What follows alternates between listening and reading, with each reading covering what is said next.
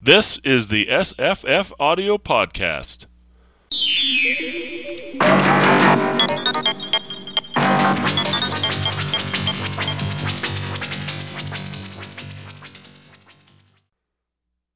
Hi, I'm Jesse.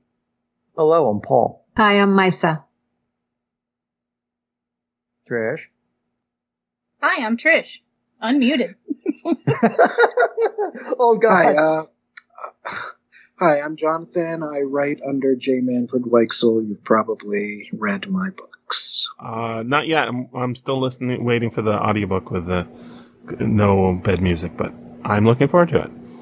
Um, we all just read uh, Farnham's Freehold, a wonderful novel by Robert A. Heinlein from, oh from July nineteen sixty-four through three months uh, in Worlds of If.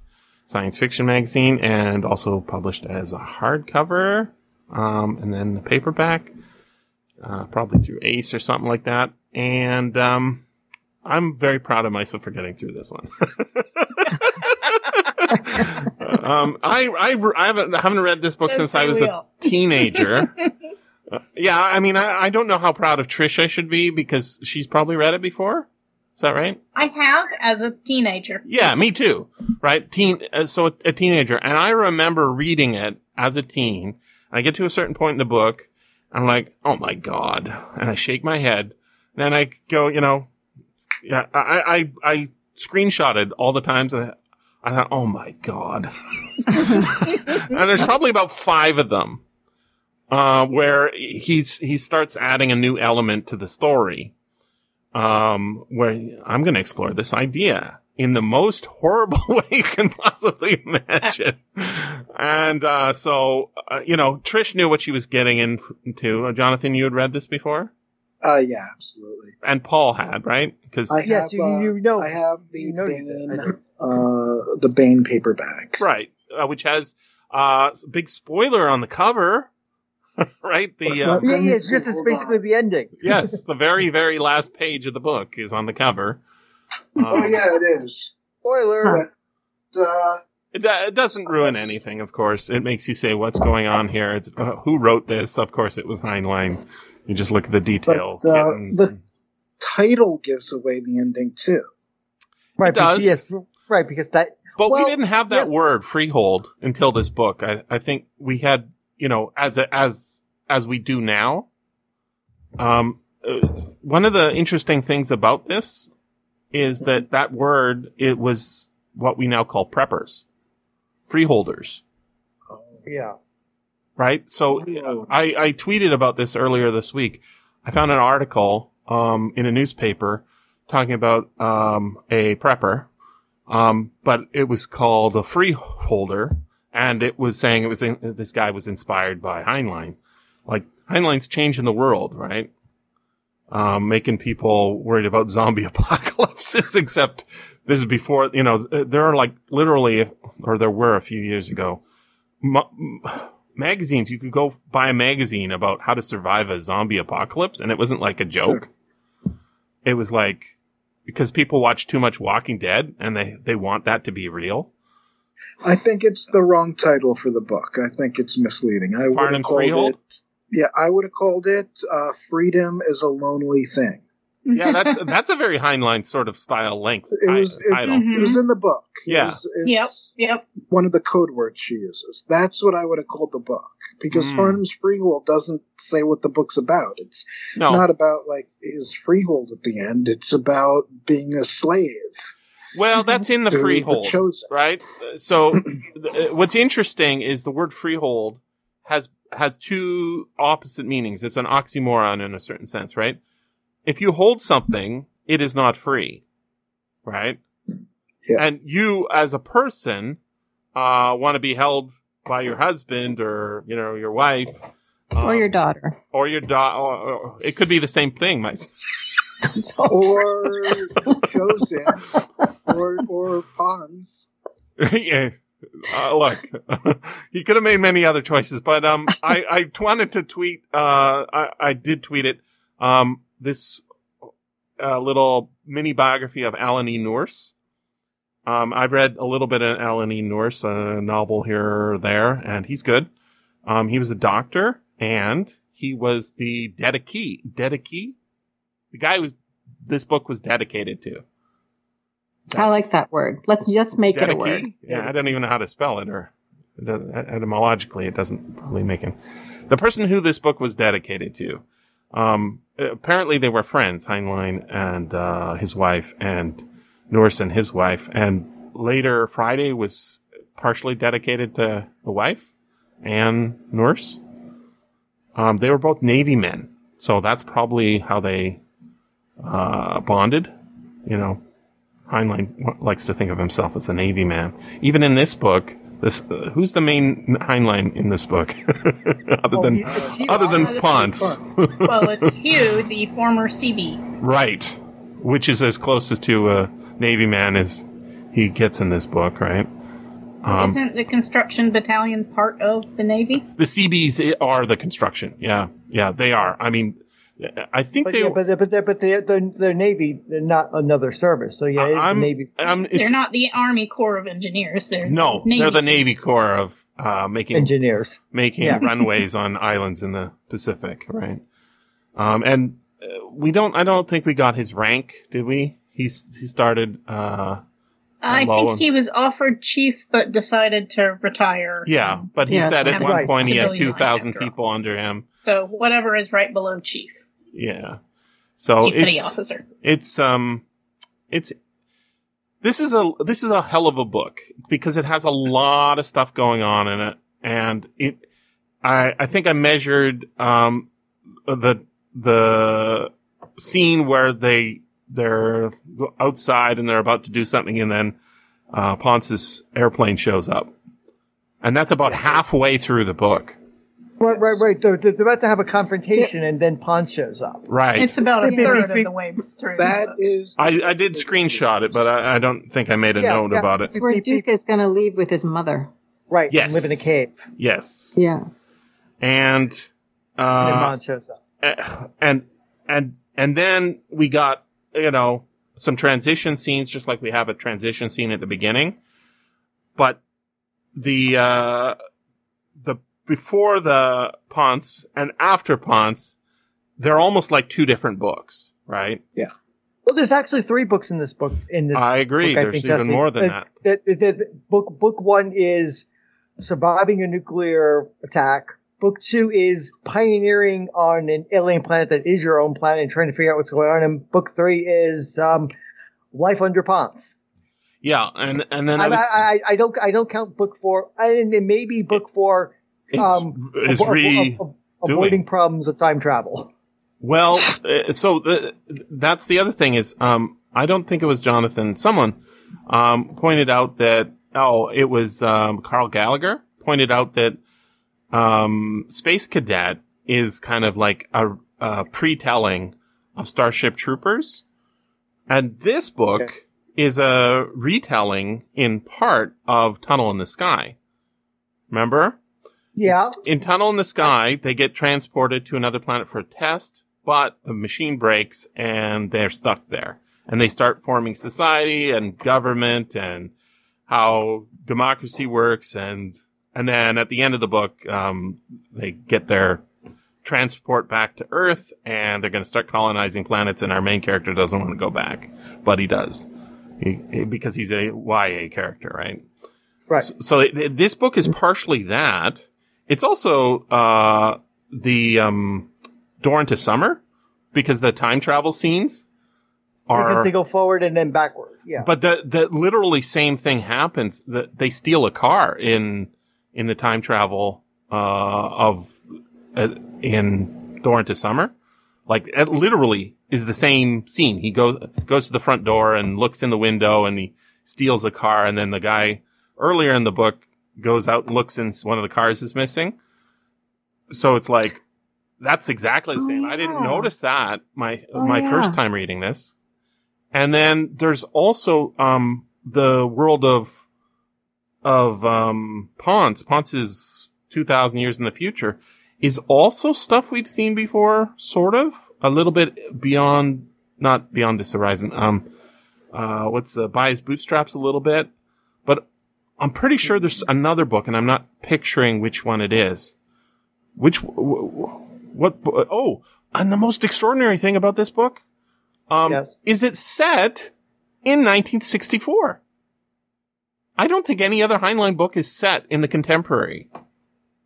Uh, Maybe hmm. a short story, but every Maybe, other science uh, fiction I, book. I, I, yeah, because because a couple of short stories definitely are set. Yeah, meant to be short set stories, yes. Set. I agree, including By His Bootstraps, which I think this is kind of similar to, in a, in a little, especially with the Ponce stuff. But, not, but novels, no. There's right? There isn't another novel where it isn't starred in the future, which is extraordinary. And and that's also kind of like, I think he did that on purpose because he's, this is such an interesting book. Uh, well, oh, because wait, wait, wait, wait, wait, wait a minute. Um, does an alternate history count? Because if an alternate history counts, then Job also is set in the contemporary, just in an alternate world. Because it then winds up at one point in our world. So yes, I think Job is the other one because he, he's in an alternate early eighties and winds up bouncing through timelines. I haven't read that one own. recently enough to, to remember, but um, that's also after I, the stroke, I, I would be right? actually up for trying Job again. Seeing, yeah, seeing, seeing eventually. How it sets up. Eventually, yeah. I need to, I'm going to need a Heinlein break after today. We we, we need a Heinlein to cleanse after this, Jeff. Cleanse? I don't know. Cleanse, yeah. yes. So oh the world of puns. Um, maybe Glory Road a little bit. A little um, bit. Like like both of them fixate on like the costumes of the empress and the emperor and the leader here, mm-hmm. and um, I'm suddenly you know, getting such this. a distaste in my mouth. well, it's it's just it's the long pork, you know. Make sure you stick with chicken. Oh God, no, no, no. Uh, uh, so, so I, both Trish and I were looking at um, Farrah Mendelssohn's book. Uh, she's she's a prominent critic and reader of Heinlein. And she has a lot to say about Farnham's Freehold, and it's her opinion, and I think I agree, uh, I'll let Trish be herself, that this book goes off the rails when we reveal that this society is cannibalistic. Up to that point, this this novel is a Swiftian fairly, and Mark Twain yeah. satire. You know, yeah. But when it hits, when we get that, it's like Heinlein just goes straight into straight into terrible territory and never comes out again. Yeah, that's so funny, actually, Paul. I I just when I first read this book, when we came to the cannibal stuff, I was laughing so hard, like I had tears streaming down my cheek. I think it's a difference between listening and reading. Maybe mm. um, reading this book is better. Uh, and the reason is there's a few reasons, but like the earlier stuff. About when they're starting their society, you just want to skim that because it's not very interesting and it's not very good. But then the later stuff, when they're, you know, with, with puns and the chosen, some of that stuff is just so weird. You've got to reread it two or three times just to make sure you really read, read what you yeah. thought you did. Yeah. Um, so, you know, both of those, those, like for me, the weakness of this book is the beginning half. Like, when um, Duke notices, realizes they're in Colorado, you could have skipped everything that happened until the girls reveal to each other that they're pregnant. Like, you could have just summed that up like they performed routine chores with minimal um, adversity. And yeah. that, that would have been it. Maybe some of the character stuff is important uh, because I do like the characters in this book. I think they're some of Heinlein's most well-done characters. But other than that... yeah. No, they are. They're they're, they're not likable, but they're they're not distinct. Likable. One of the things that um, tells you they're good is that I, I know all their names, right? Yeah, I know exactly who Grace is. I know uh, I'm I'm a little less clear on Barbara and Karen because um, they're you know sort of interchangeable until you know at a certain point in the book. Um, Duke, we know Duke way too well.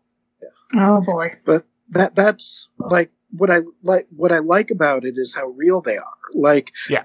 Grace, the alcoholic, who's in denial of the situation they're in, and who's completely delusional about like their their chances to escape. Like that's real. That's how the alcoholic mother would act. Mm. And when she literally has her son castrated, like that's Freudian stuff. Mm-hmm. And it's very. It's you're right. I agree with you about the first half of the book, and Misa I, I, needs to talk about the cannibalism.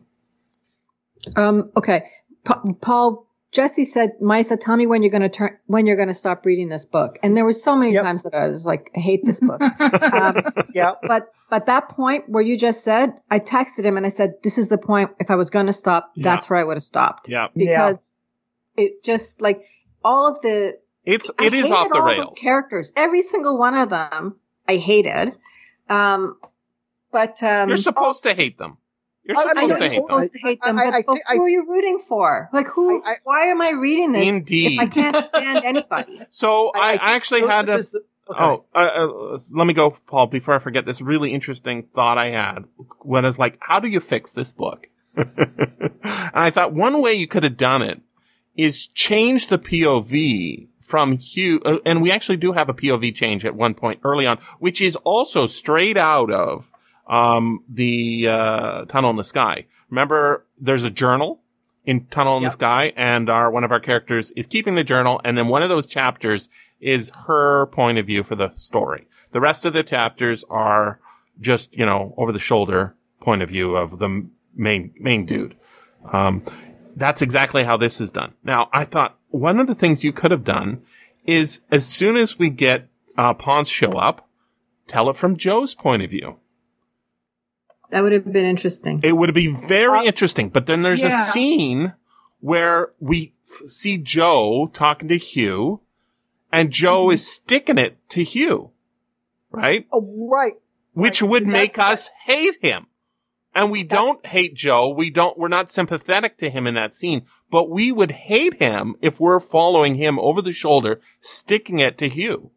Because unless, you know, Hugh is, Hugh is not a racist jerk. Everybody, a lot of other people, including the daughter, Karen. Oh my God. That, right. There's scenes in here where like, we're not, we're, but that's the extraordinary thing about this book is it's set in nineteen sixty-four. So you have a lot of legacy racism. You've got present day racism uh, of sixty-four. And you've got people who are like, we got to stop this. Right. The problem is they're in that setting. So if, if you know, when Heinlein normally does this, it's set in a future where um, there are still racists, though somebody will make a joke about somebody's race. Uh, but that. It turns out, like, we don't find that out until two-thirds of the way through the book or the the end or something. Like, that little joke was just there to seed us for the final revelation, right? Um, mm-hmm. Or, like, yeah, with Tunnel in the Sky. They did two different covers for it because the artist didn't realize when he was doing the book that the main character's black, right? And at the end, uh, he redid the cover to make him a black character, but we have the original uh he did, which is a white character, right? So that that doesn't solve the problem if you're going to make Joe turn on Hugh and uh want to stick it to him. There is no way to fix this book uh with a with another narr- narrator's point of view, I don't think. I mean, it would have been interesting to see it from Ponce's point of view, um, oh. but. Yeah, I don't see it as a deficiency that none of the characters are likable. I think I that that's what makes the book great.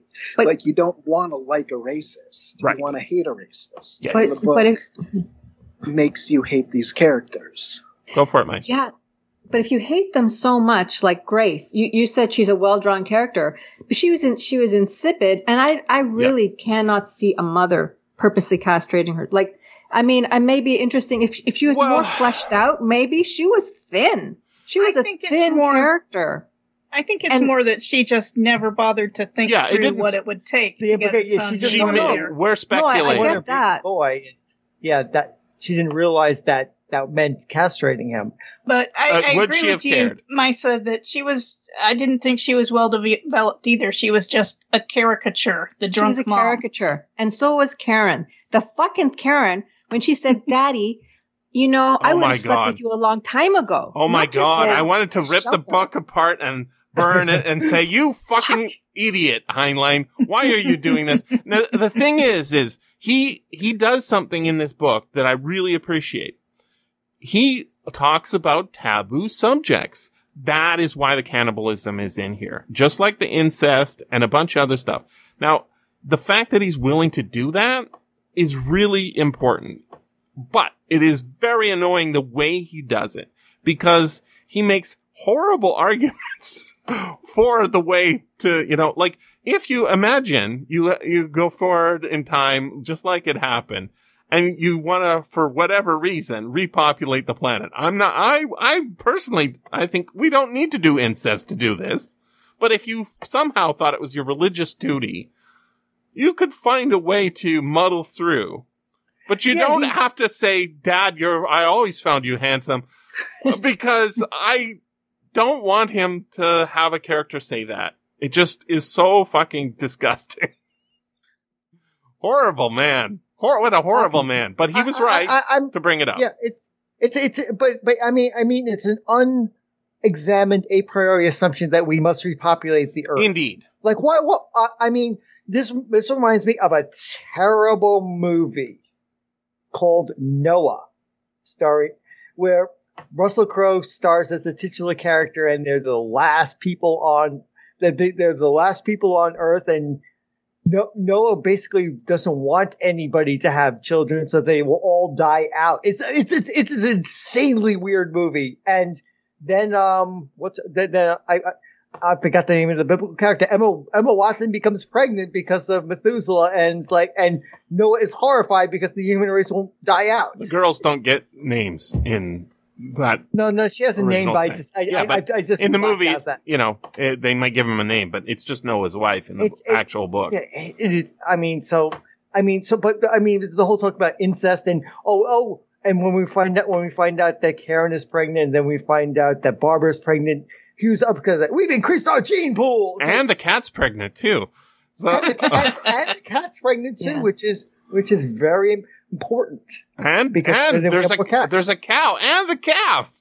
Come oh, on. Yes, and, and, and, and there's and, another cat and it has kittens, right? Like, yeah, that, that, that that's at the end. He's piling it up. Their, he's piling it up. Mm-hmm.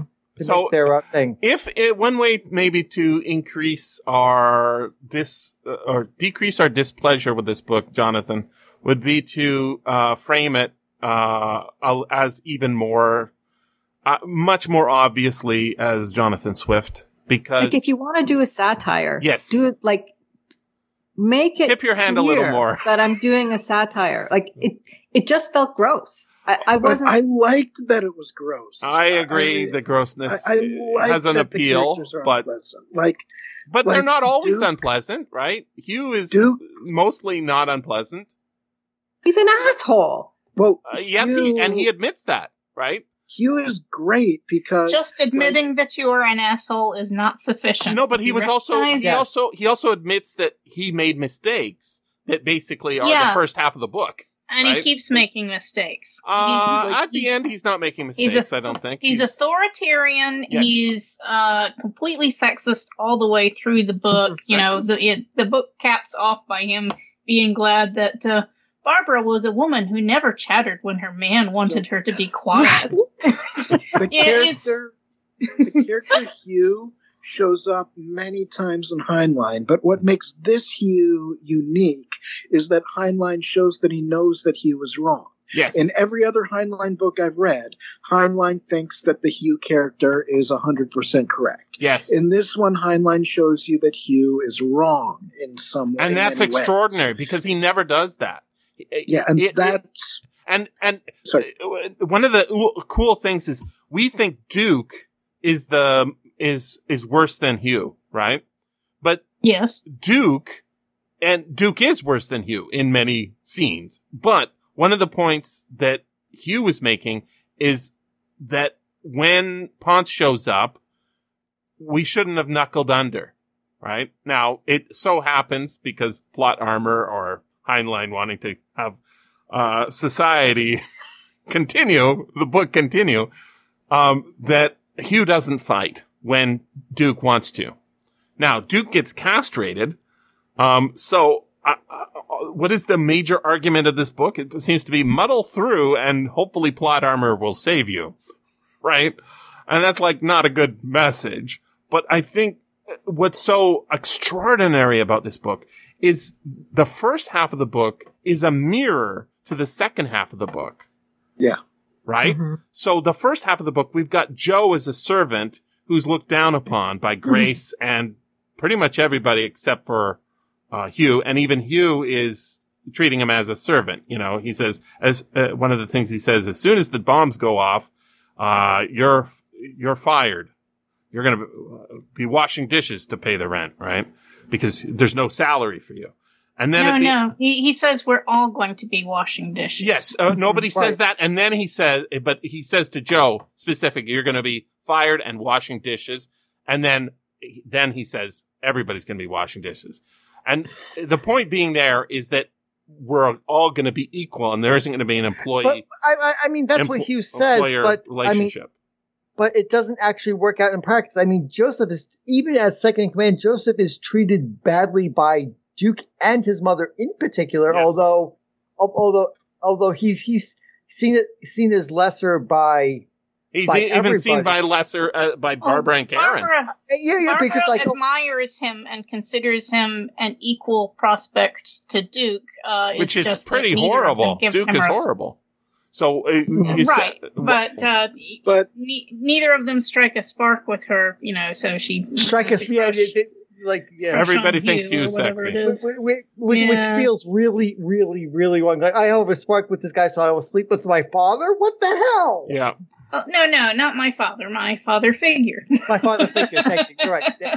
My right, my best right. friend's yeah. boy, uh, dad. My best friend's dad. Uh, I mean, I mean, I, I, I and consider consider this whole thing like Hugh basically throwing over his wife for a younger woman. Really doesn't look great in the twenty-first century. Well, uh, he he. pretty much makes Grace, um, like it, it, it is a caricature in the sense that we, we never, we never see anything from her point of view, and we see her acting irrationally, we would think, or acting unreasonably and crazily and drunkenly and but addictively. This is how alcoholics act. Like, I come from a family with a history of alcoholism. Like, they're delusional. They don't yeah. face reality.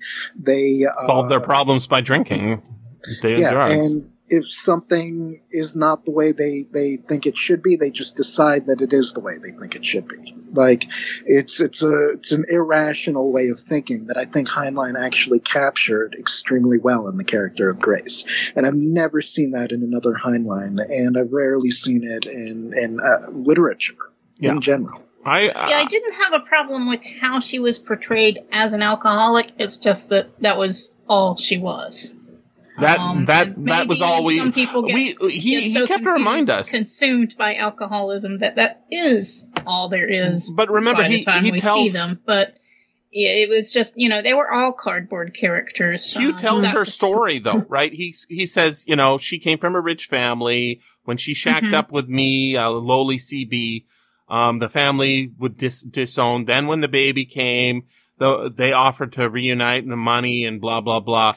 But we lived in a one-room shack with tar paper roof or whatever it is. And then, um, as, uh, and then he explains how she became, you know, decadent and, you know, fussy and all the things that were yeah. problems. So, yeah, but he I says, you know, she like- was admirable at one point.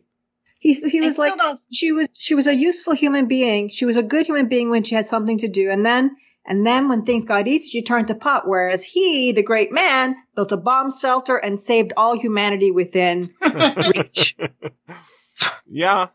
Um, and that is kind of uh, like that's something Heinlein did himself, right? Like he was a prepper. He did build a bomb shelter. He did I, I think mean, that this was supposedly at this... one Worldcon, he talked about like, oh, yeah, we're going to have a nuclear war soon. And that's.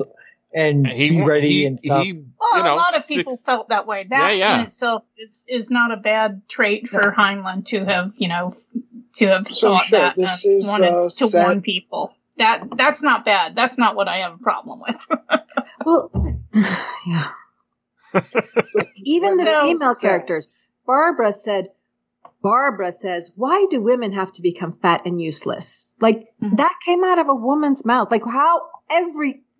How are you giving any nothing good about the female characters at all? Zero. It, I, like, it is a mostly a Hugh book for sure, and a Ponce I, I, book. Yeah, I mean, and aside from our core characters, we have one other female character we see in the entire book, and that's Kitty. Uh, you mean doesn't have Doc. a name of her own, and her major characteristic is she's spying. Oh, for Kitty. Oh, I thought you meant it, the uh, Doctor Livingston. No, no, Kitty. No. Kitten. Kitty, the girl. Kitten. Yeah, yeah, yeah. So another thing you can tell this is written by Heinlein. Right, cannibalism, incest, kittens. You name your you name your female character Kitten. Yeah. yeah. Well, she didn't have a name, I mean, right? No, she didn't no, have no, a name. No, so the name he gives her name. Is Kitten. Yeah. Like, it's just infuriating.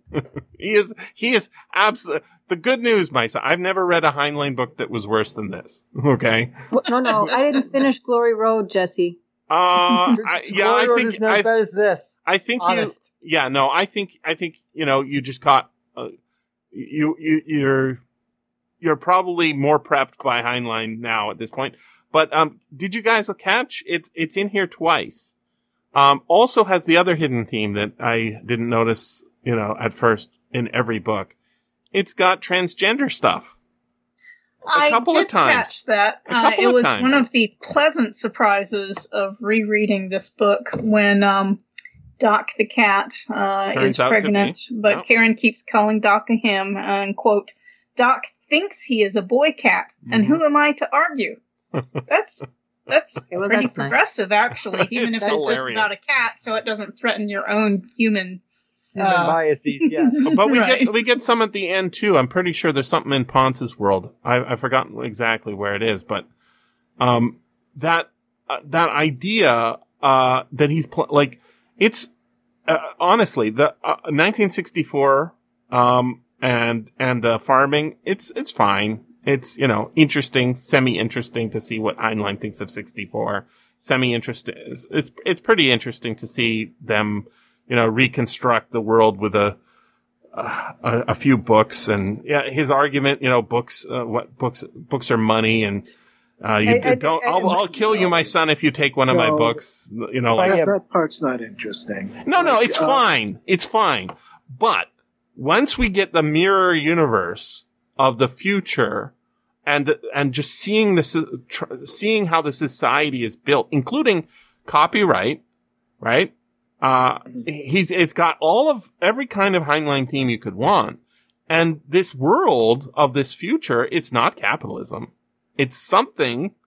Um, but it's really, it's a funhouse mirror view of capitalism and the United States because yeah. the, we've got the, instead of the white trash, we got the poor black trash, right? Who are the chosen because they're, this is a, uh, not white nationalist. It's not a black nationalist. It's an international, planetary, uh, black supremacist, or whatever their version of black is, right, in this future world. And we should hate it.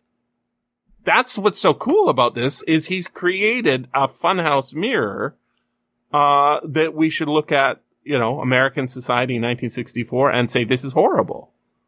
Right? Isn't that the cool yes. part about this book? Yeah. And I, I mean, I agree. That's how I see it, too. It is very Jonathan Swift in that respect, right? I, I didn't see that the first time. I was just like, wow, it's in the future. Uh, and because I, I I guess I I knew that there was some reverse, you know, Joe is our reverse character, right? He, he goes from lowly status to instantly high status. And what did he do? He nothing. It's just his skin color. Well, everybody in the book, every single character, except maybe Kitten, has an attitude that would be called, like, I got mine. Like, everybody at some point shows an I got mine attitude. Yeah. Uh, Joe does. Like, he's like, well, I'm at the top. I got mine. Yeah, he, he like, claims like, that Duke, it was his idea to get the cards and make, yeah. make teams. Duke right? does mm-hmm. at the beginning. He's like, well, he's a Negro until he pulls a gun on me. And then, uh, yeah, exactly. Edward. You know, that that's an I got mine attitude. Yeah. Uh, even, even Hugh, he's like, well, it's, I, built it's my it. cave. It's yeah. Life. Exactly. Mine, so it's mine, my mine, mine. It's my rules, mine. my machine gun. Joe's my deputy. Yeah. So every single character in Ponce, of course, he's like, well, I know that this system is wrong, but I'm in charge. Yeah. I'm, You know, I, I, um, I, I mean, Ponce, Ponce is basically Heinlein's attempt to do a futuristic, enlightened Greek dick dictator of a city-state, kind of like, you know, like, and uh, and that's the Funhouse Mayor of Hugh, right? Right. Yes. And and in fact, the scene where Ponce suddenly, you know, sweeps in, swoops in, and says, "Hey, guess what? I'm going to send you back in time for fun." That's a well, parallel scene to Duke being granted to go live in a cave with his mom. Well, it, it, it feels it feels like Heinlein stacking the deck. One hundred percent. I mean, I, I, I mean let, let, let's consider if, if if we didn't have the cannibalism, and if Hugh didn't find out that his son got castrated, does Hugh want to leave this world, even as a slave? I think the answer is no. I think I think Heinlein purposely put this whole cannibalism thing in to force the the plot so that Hugh will accept the time travel bit. I, I, I there's a couple of things I want to th- uh, mention about that. So the uh, I remember as a teenager.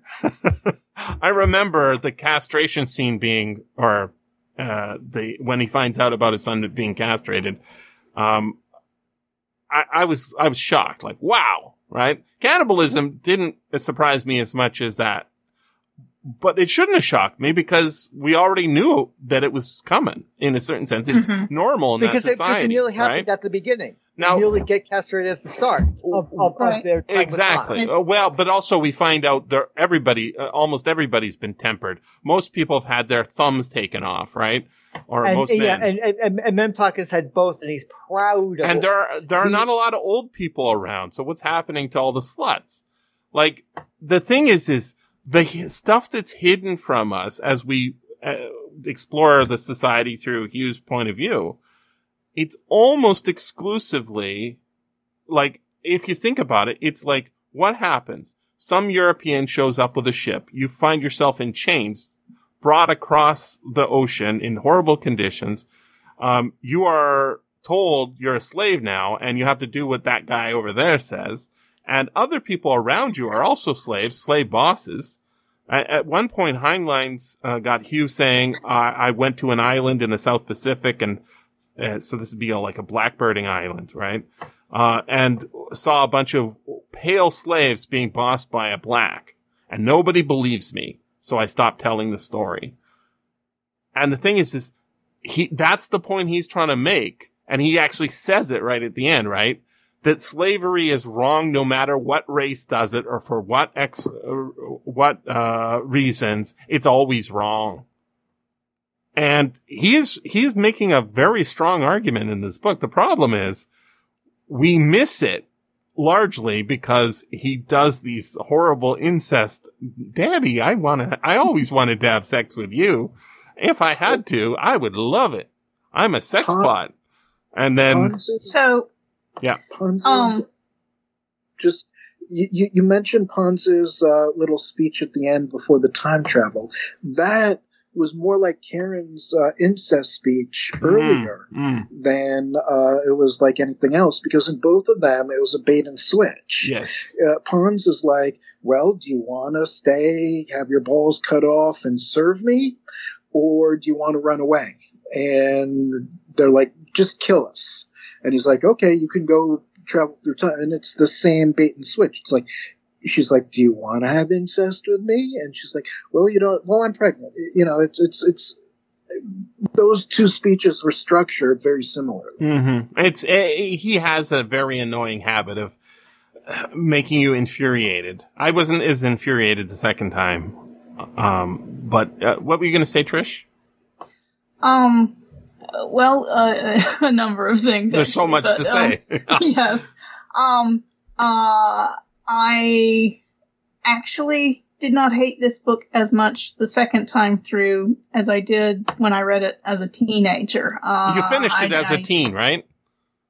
Yeah. Yeah. Mm-hmm. Um, but uh, uh, this time through, the book comes through a lot more nuanced um, to me, uh, mm-hmm. or efforts at nuance anyway. Yep. Um, the uh, uh, Uh, somehow my memories of re- having read it as a teen, I had conflated Barbara and Karen, and so I had thought that uh, the dad actually did have incest with his daughter, so I was somewhat relieved that that didn't happen.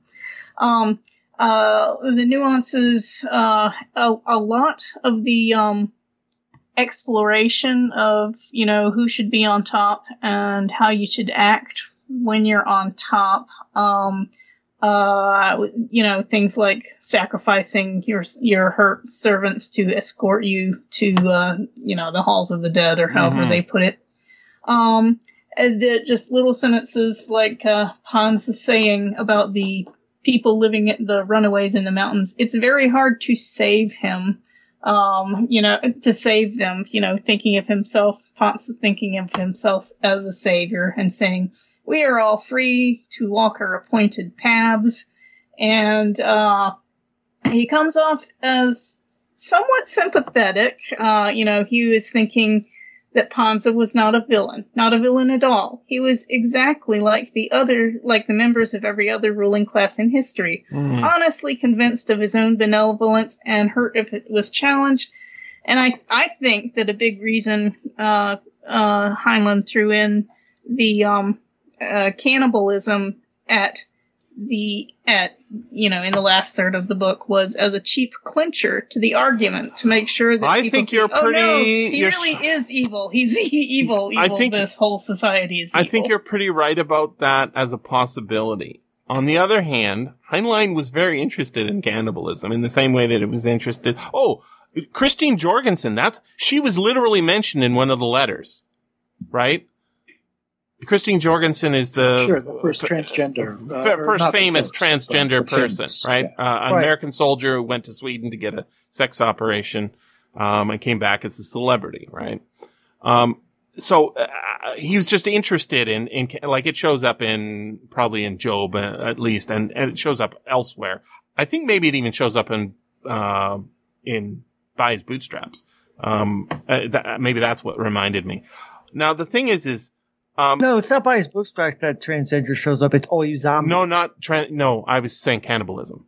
Uh, oh, cannibalism. And, yeah. Um, I don't remember that. Uh, in a certain sense, um, uh, any time travel story where there's one character who's two characters is cannibalism. In the same way that it's, it's incest, right? Like, um, it, it's the same taboo for the same reason. Um, we need to uh, broaden our horizons than just have one character talking, you know, to himself all day.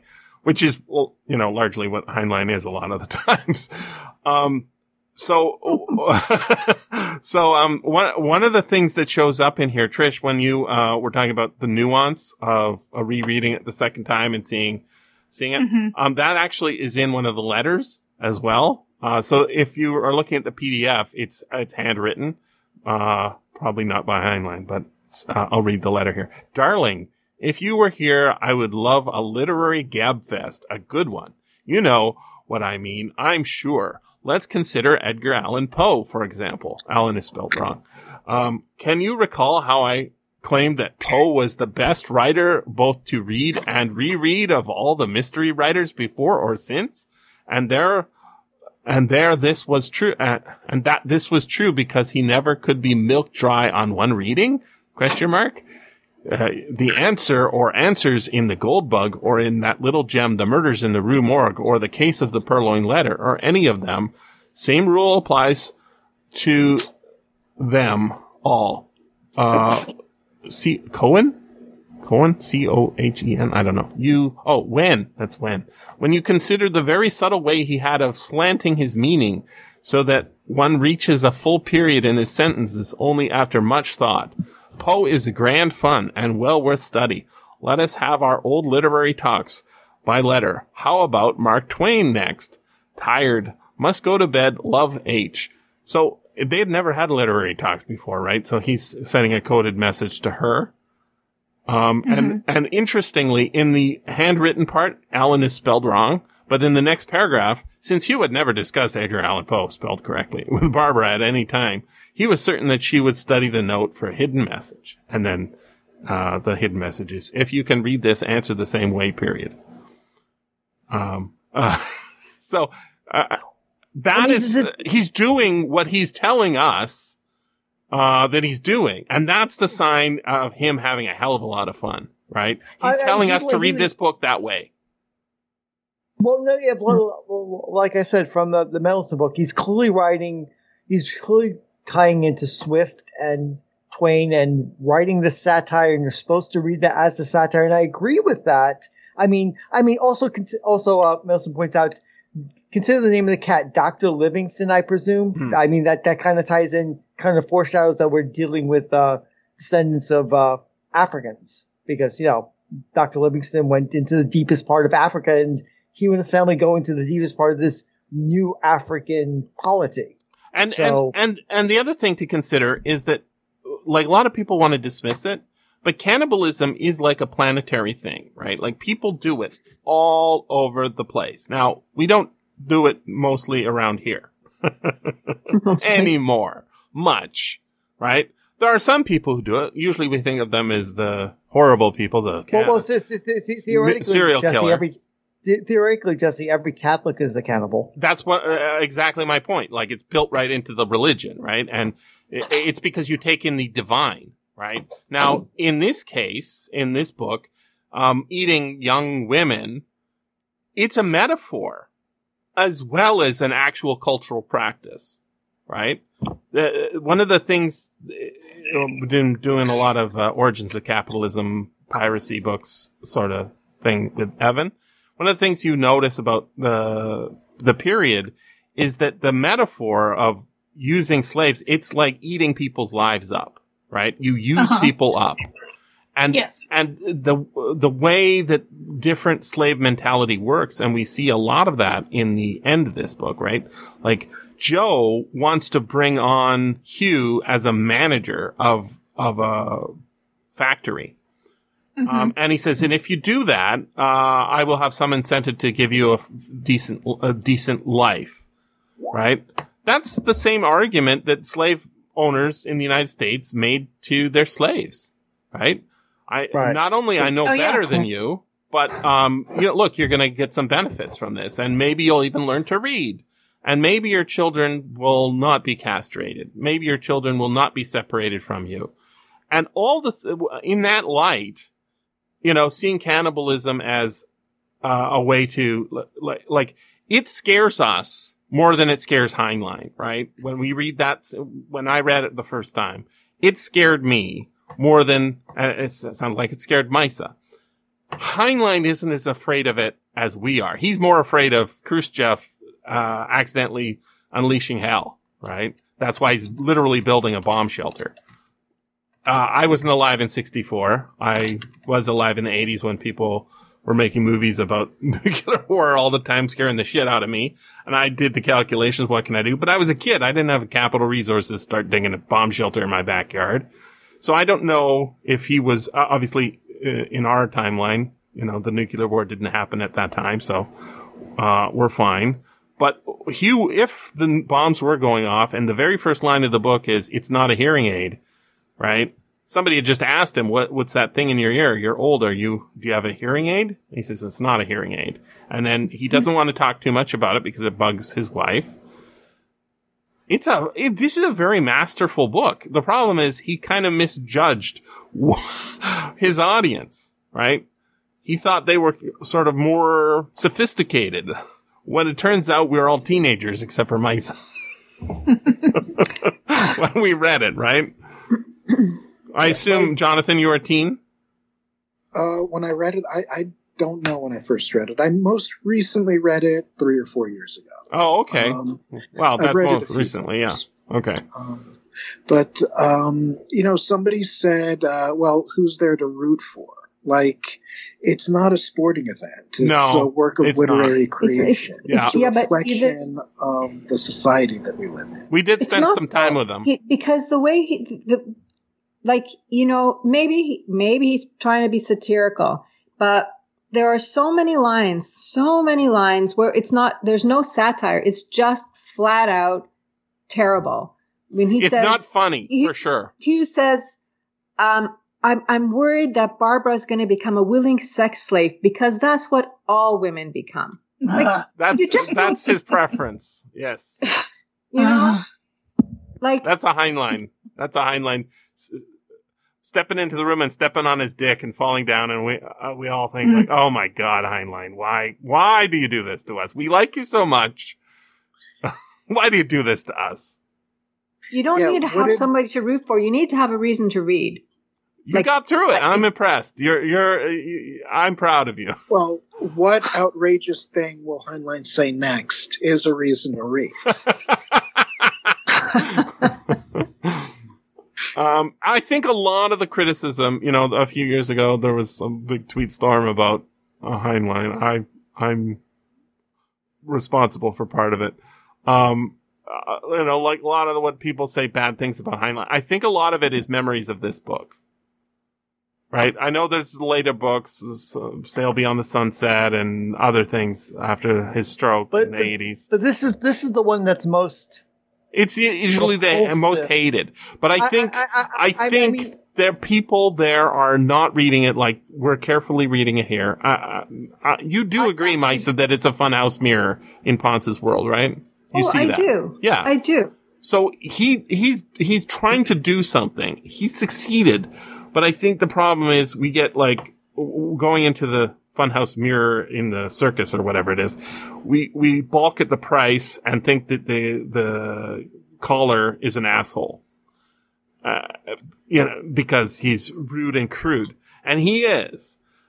What's interesting though is like at one point Joe says um about I think it was Karen um uh Karen says um uh, is she sexing up her dad or something, and she says I'm I'm just like a black mama or something like that. Yeah, she did a mammy, or that was a mammy.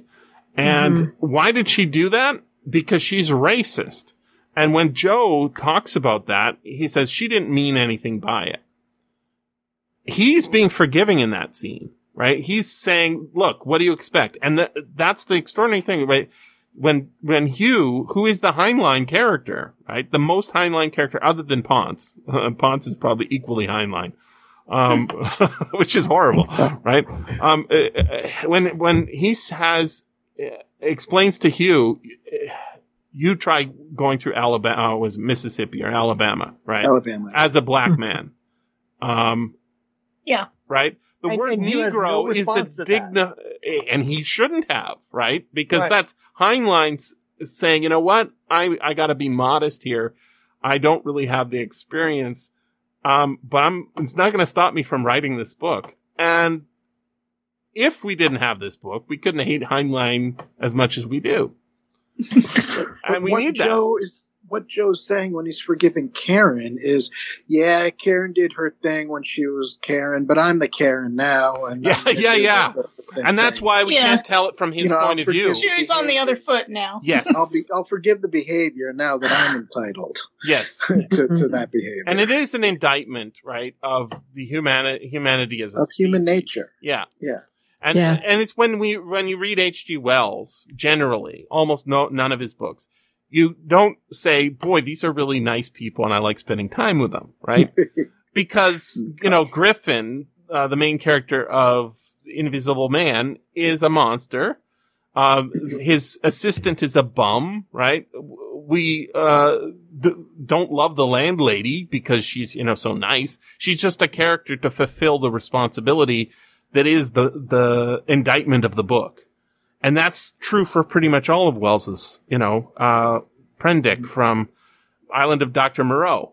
He's not a better man than, than Moreau. He's just less, con- he hides the things that he's doing from us better because he's not talking about himself. He's talking about, uh, Moreau and what Moreau did. Right. And, and so, yeah, this is unusual because we normally we root for Heinlein's Y A characters, I guess. Mm-hmm. Uh, but Hugh is like the least shitty character, and that's and he's not perfect, right? He does have a temper. he he deals. I hate I hate Heinlein's brinkmanship.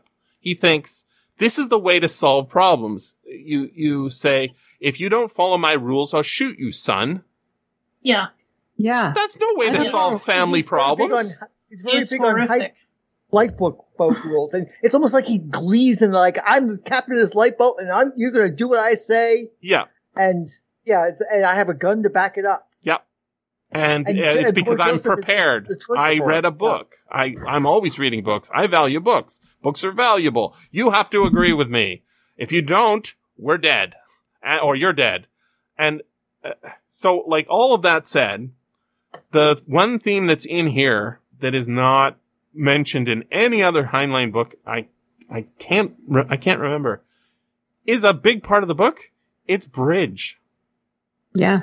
Holy oh crap, God. So much bridge talk, right? Everybody's obsessed with bridge. Uh, contract end, even to the end. I've seen games show up in Heinlein. The, the last one we did, the Sixth Column, chess mm-hmm. plays a big part. Yeah, yeah. Um, which this is a little bit like, too, right? Sixth yeah. Column? It's, it's about to take over the United the States. Scene. By, yeah, yeah. It's right, the same scene. Because they're playing chess with the ruler in Sixth Column, and they're playing bridge with the ruler here, um, in, in this one. Um, remember at the end of Sixth Column, he's like, what is that chess move that uh, yeah, I've been listening in on? You, you remember that? Yeah, yeah. Yeah, yeah, and it's the same scene. He's like, what is that bridge move? But but the thing is, bridge is such a stupid game. It's it's like an old lady game. It like, is a it, social game. It's satirizing yeah. American society here. Yes. It's just that he's having them play such an idiotic and insipid game. I I I I mentioned this on the podcast before. Maybe Paul remembers. It's not super interesting other than, uh, for me, it was significant. One of my grandmothers, she was... Uh, world champion uh, yep. a bridge player, right? Um, she uh, she would go to, you know, play it at fam- places around the world. She was like a um, stay-at-home mom, sort of, but that was her passion. And at one point, I asked her, like, because I found out how famous she was as a bridge player, will you teach me how to play bridge? She's like, no. yeah. And it's because that was her personality, right? Like, she's a nice lady and everything, but I'm not going to waste my time teaching a stupid kid how but, but, to play they, my, my amazing wait, game. There's a strat, strat, there's a stratum of Americans, especially from the fifties through the seventies and eighties, where that was a lot of their social functions. Like, I think I told you one hundred percent, this, the time when you told me about that, my aunts, my aunts and my mother loved to play progressive rummy and were absolute card sharks. And yes. The few times I played with them, I got my ass handed to me. Yes.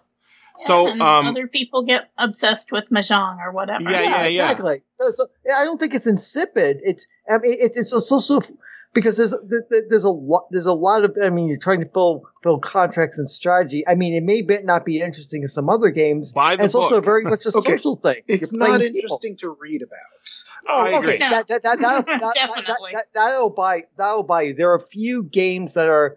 Interesting to but it is read so about, right? nineteen sixty-four. Like if you're Heinlein's age in nineteen sixty-four, mm-hmm. right? Um, um, my my grandmother, she she uh, one of the most famous people who played bridge was a guy named Omar Sharif. Everybody knows who he is because he was in. Mm-hmm. Some I movies, do. Right? He was involved with like in the eighties. There was like uh, bridge computer games, you know, or like you play bridge on, uh-huh. on the disc or what C D ROM, and he, his face would be on the cover. I'm like, why is the guy from from that movie on the cover? Oh, it's because he's famous as a bridge guy. He has a second life. So, oh yeah, well there were columns on bridge in the newspaper. Oh yeah, like it was Warren huge. On bridge or whatever into the certainly into the nineties. Um, one hundred percent, and it, it's gone right. Like there are people who will still play bridge. But they do it as a social activity. Now, w- mm-hmm. the way people do it now is they go on online and watch people stream, or they play games online with other people. It's a, it's a, so, you know, I, I play games with people who play with their kids online. You know, d- dad and son or grandpa are playing the same game. That's a social thing to do. So uh, the time has passed. It dates this book.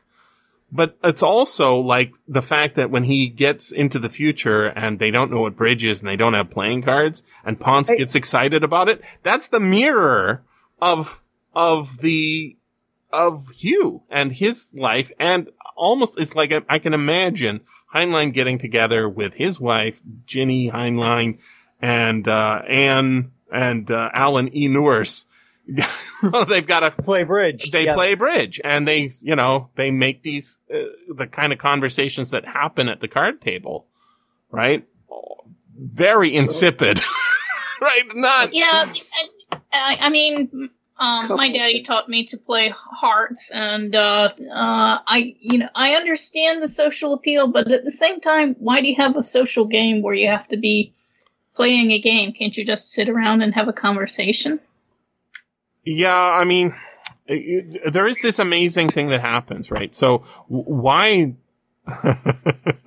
why do we have to have a book to talk about, to do a conversation?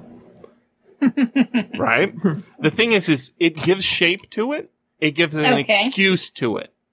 Mm-hmm. And that is really important. One of the things that this book is also about is about marriage, as usual. Another Heinlein theme. This, this is one of the richest books. I can't think of one that's richer right now. Like, I, I really like, you know, Moon is a Harsh Mistress. But it's not really, it, it has marriage in it, but it's not, um, it's got sort of a, um, broader theme about what, what is freedom. And this book is that too. But he's got an answer in there that's very, very specific, right? It's the American Revolution. Um, that's what it is in a certain sense. Um, and yeah, he dresses it up and does other things, especially with marriage in that one. But in this one, He's he's got this funhouse mirror, and his target is racism. Freedom is involved in that, and it's because it's tied into slavery and that, you know, American history and all that stuff. But it's a this is a very, very good book. It's just it's got some serious stumbling blocks that were caused by Heinlein being Heinlein. Horribly. So, um, the, the, about teaching the people fu- of the future bridge. Yeah, yeah. Um, Part of this book is almost certainly an answer or a parody, whatever, of a Connecticut Yankee and King Arthur. Oh, yeah, yes, yeah. I've, I've, I've, I've, I've seen, I've seen right. that in other Heinlein. I guess books that's too. Joe, Joe playing the main role there, because we don't see we we you know the wizard. Well, you see it in Glory Road. In Glory Road, there's a scene. It's the one with um, the poem that I told you about, "The Congo" by Vachel Lindsay. Oh yes, that yes. scene right. is lifted. Exactly from a Connecticut Yankee and King Arthur's Court. He must but have read it, this, by the way. Yeah, uh, Heinlein, it, uh, no, I, I want to tell you. Uh, so, so you told me about that poem. I started reading it and I'm like, oh my God, right? Yeah. Um, great. But uh, when I went to look up who the guy was, because I was trying to understand the poems, like, why is it like he this? He was a performer. Yes. He, he performed music. But he, would he sing also and- wrote a short story, which I dug up and processed. It's called The Golden-Faced People. It's uh, yeah. from nineteen fourteen um, in a magazine called The Crisis, which uh, is subtitled A Record of the Darker Races, published by the N double A C P, right? So this is a white man, a rich white man in the United States, publishing a story in a black magazine. He's a his, he's anti-racist, big, yeah, but he comes across thing. as a racist, right? But that's that's because of... We're looking at it from like a different period of time. Exactly. Like in his period of time, he was a big equality, anti-racist guy. When uh, I read Heinlein in like nineteen eighty Dang. or whatever, no, probably nineteen eighty-three or something like that. When I read Heinlein, I was like, oh my God. But if I read it in nineteen sixty-four, I think I would probably say, uh-huh. A lot more no. and a lot less. Heinlein was pushing people's buttons in sixty-four. Yeah, but uh, but but that's because I'd be still be, me. He was but trying the to be society would be different. Absolutely, he is one hundred percent pushing people's buttons. But I wanted to tell you about this story called "The Golden-Faced People." It's subtitled "A Story of Chinese Conquest of America." So this is a standard science fiction trope. Even Heinlein wrote a a novel where this happens. Somebody from the present day, when the story is written, travels into the future and finds society changed into a funhouse mirror. Um, I'm just read the, or I'll summarize the opening chapter. It's called "The Trouble with the Laundryman." So what happens is the main character, um, is he, he's trying to get some laundry from his laundryman because it's Lincoln's birthday and he wants to go to a banquet. It, Lincoln is dead, but they're celebrating Lincoln's birthday in nineteen fourteen and because he's a freer of the slaves, right? So he goes to the laundryman. The laundryman says, you can't have your stuff now. The place is closed. Um, the guy jumps over the turnstile or whatever and tries to get his clothes. And the Chinese man, the laundryman, hits him in the head with a broomstick. When he wakes up, he's in the year tw- two thousand eight hundred five. And subs- uh, in the intervening period of time, the United States has been taken over by the Chinese. The Chinese keep white people and black people uh on different levels. Um, white people are at the bottom rung. They were the slaves until very recently. Um, there was a, a very uh, s- strong American called Lin Coln, and it's spelled like two na- two two parts, and it his name is Chinese, right? Um, and he was a backwoodsman who freed the slaves, right? Like, it's a funhouse mirror of the United States and nineteen fourteen. So you're reading it and it's talking about this Chinese laundryman. It, you know, it sounds racist. He sounds racist, but is anti-racist. Just like Heinlein. That's the one. It's in the chat. So uh, that's that's what's so extraordinary about this book. Now, there's no... setting aside the racism, which I think we can semi-forgive, uh, just, you know, Heinlein being Heinlein, and it written in nineteen sixty-four, and he's trying to make it gritty and real. Um, there's still the incest problem. The cannibalism, I think, is actually more explainable, because cannibalism is a real thing. It happens around, or has happened around the world, um, a lot. And when, you know, uh, soccer teams get crashed in the Andes, we forgive them. But that's actually not the normal kind of cannibalism. It's ritualistic, right? It's like Jesus, or it's like um, your ancestors. Honoring one's ancestors. Or your enemies, you know. Assimilate their virtues. People do it in war as well. But yeah, I mean, it's probably a, not a healthy practice. Uh, as But it just like incest, right? It's probably not a healthy practice. But Heinlein points out that it's been, you know, it's a tradition. Uh, the, The kings of um Hawaii, right? They practiced marrying their sisters. So did um uh the kingdom. Uh, you know, uh what's his name? Oh. Cleopatra. Egyptian. Well, the Egyptians yeah. did, right? Yeah, right. And, and, and, and we get the whole. Go the ahead. Pharaohs yeah. did. I don't know how common it may have been. In... So did the royal families of Europe. Common. Yeah, usually it wasn't the directly sister. It usually it just you know your first cousin. A lot of first cousins. Yeah, yeah, yeah but that was but that was that was uh, for political purposes, right? Um, the cannibalism that happens in here is, I think, for satirical purposes, because he's trying to make a point about you know. Where we eat every part of these people. We use them as sex objects. We keep them dr- the drugged ac- aspect was very interesting. And he doesn't really make a case. Like, one of the things that's missing from this is religion. Mm-hmm. Right? I, I, yeah, it was I, I, interesting. I, the only, well, they actually do talk quite a bit about religion and how the Quran has been distorted mm-hmm. so mm-hmm. that, you know, the, the actual Quran. S- same with, same. Racism. Yep. And that and, goes back uh, to the Bible being used. Uh, mm-hmm. with slaves, but it's pretty like he, it's, I was thinking about, there are two ways of reading this, and Heinlein mixes them in, right? It is not one hundred percent pure Jonathan Swift. It is also science fiction, because him talking about what the happiness is made out of, right, mm-hmm. is, uh, just the Secanol, right? And don't take too much Secanol. Right? And the alcohol. And their drugs are better than ours, as in they're more insidious. Right? And not so much side effects, yeah. Yeah. No, no and, side effects and the side effect more. is you you you get sleepy and you're happy. And uh, castrating people, cal- I mean, literally, it calms people down, right? That's why they do it. And I'm not sure, I'm not sure how big a practice that was in the United States under slavery, but I can't assume it was zero. I'm, I'm, pro- uh, there's probably a whole hidden history there that's, you know, sort of been left out.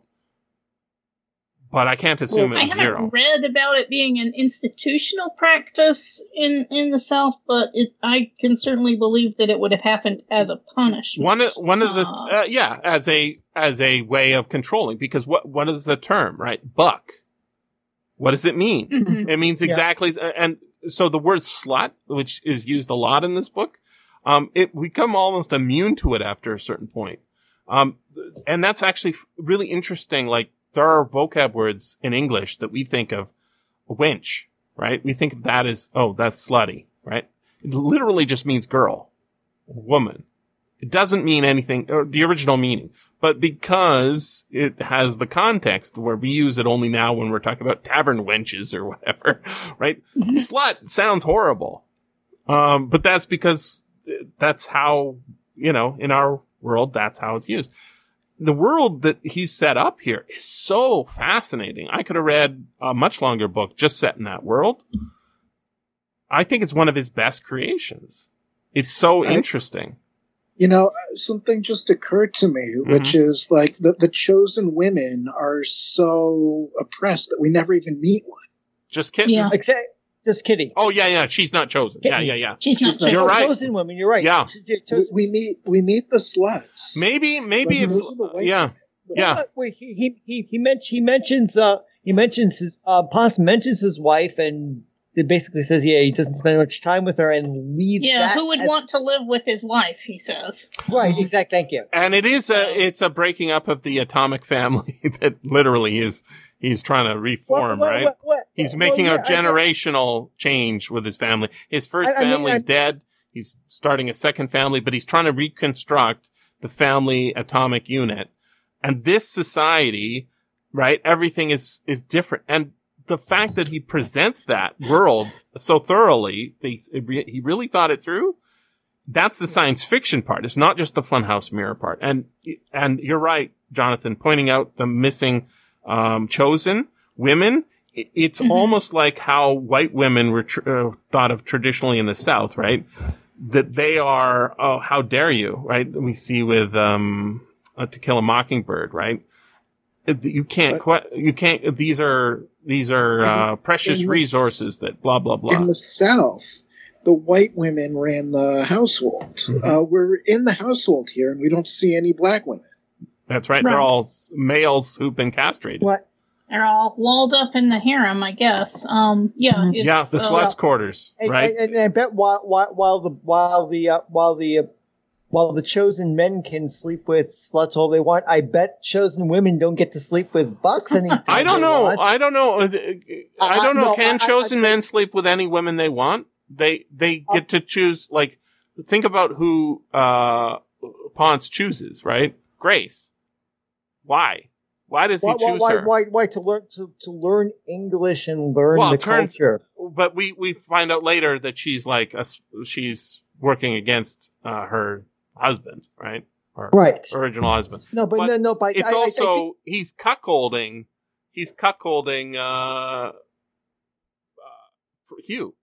Yes, I don't absolutely. think he cares about that. I, I think no, I yeah, agree. Yeah, that, that, he does it as a character, but as a as a plot device. That's well, yeah, but sure. But also consider consider the nephew because uh, because Barbara says, "Oh, yes, the nephew asks for sluts. They cry when they're asked, and they cry even more right. when they come back." Right. So. But I bet, but I bet the chosen women don't get to do the same thing. It's it's it's oh, no.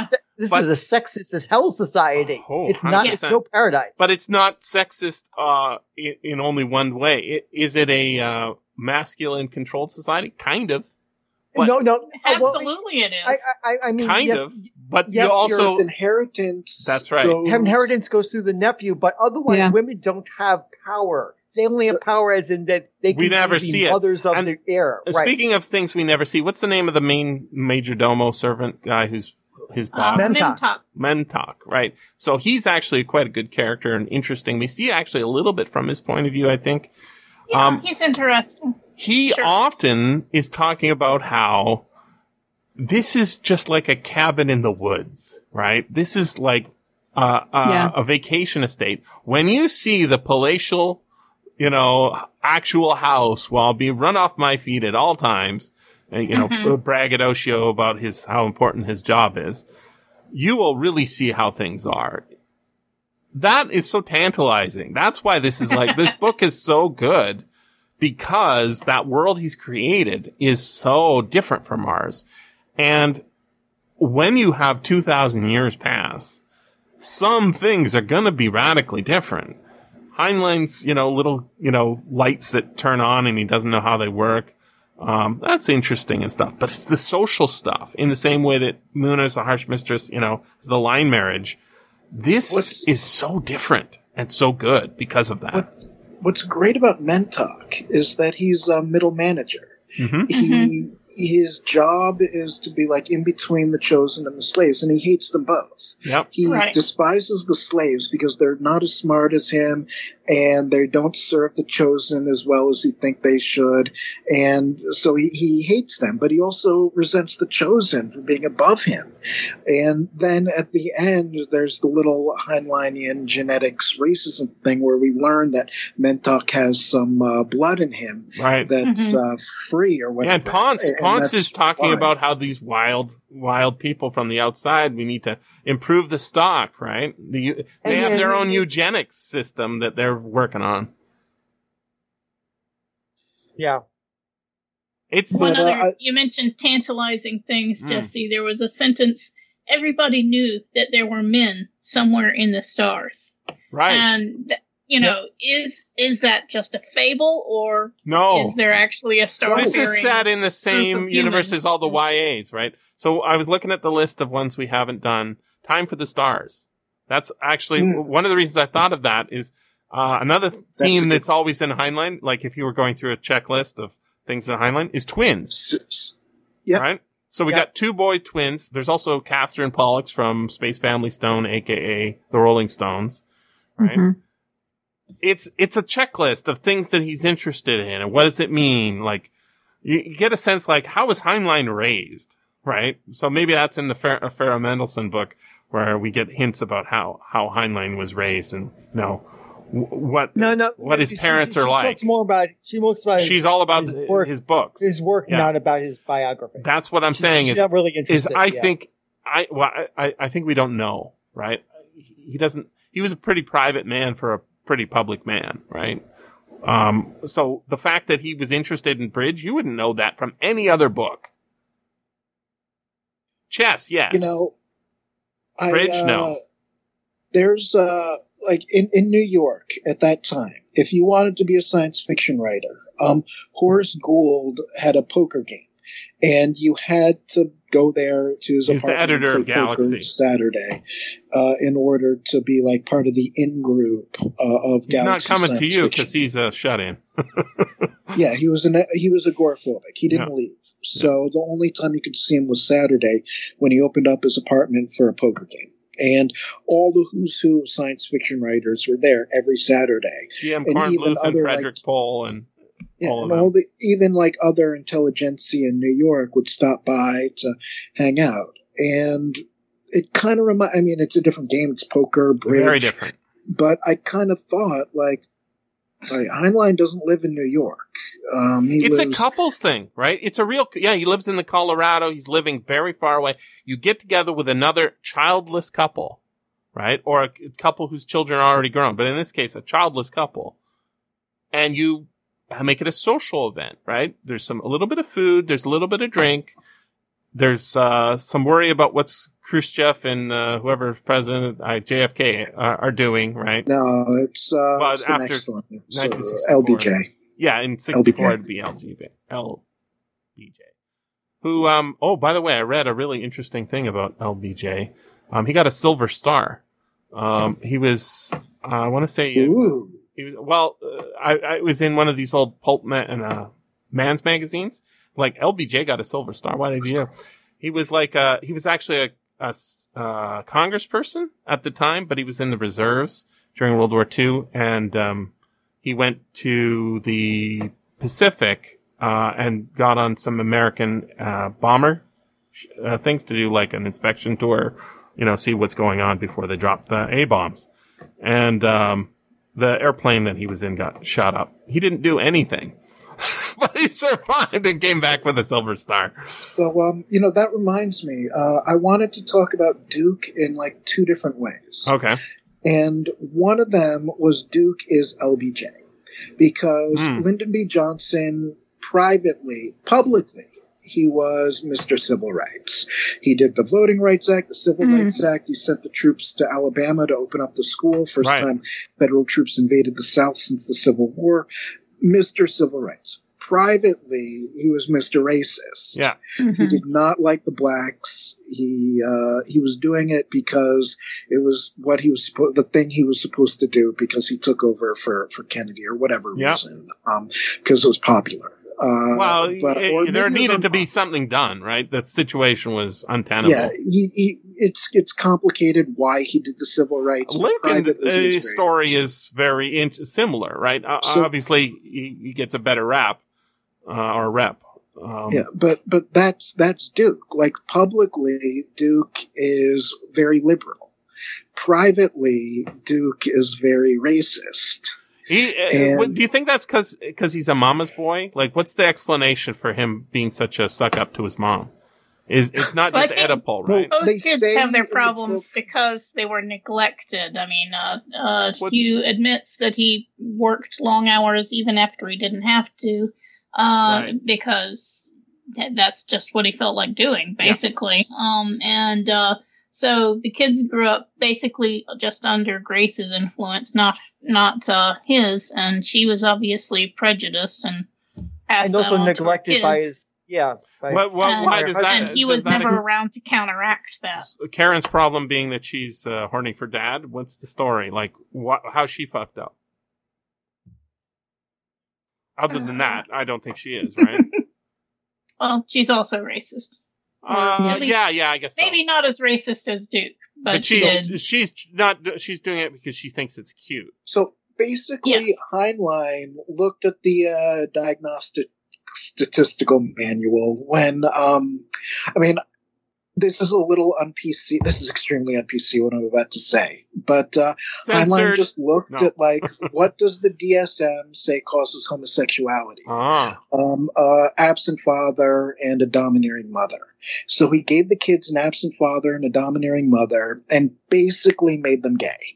Um, like Duke, like he's described as handsome, he could have a woman, but there's just something off about him that the women notice that they don't want him for whatever reason. Well, he doesn't look. We don't better. like him. We the don't dad, like him either, right? But the dad is like, why doesn't Duke ever take any opportunities with women?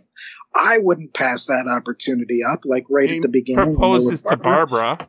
Yeah, he says. But he says over and over. Why? Why doesn't Duke uh, take his opportunity? Like Duke is is a closeted homosexual, be- hmm. based on the D S M uh, guidelines of nineteen sixty-four.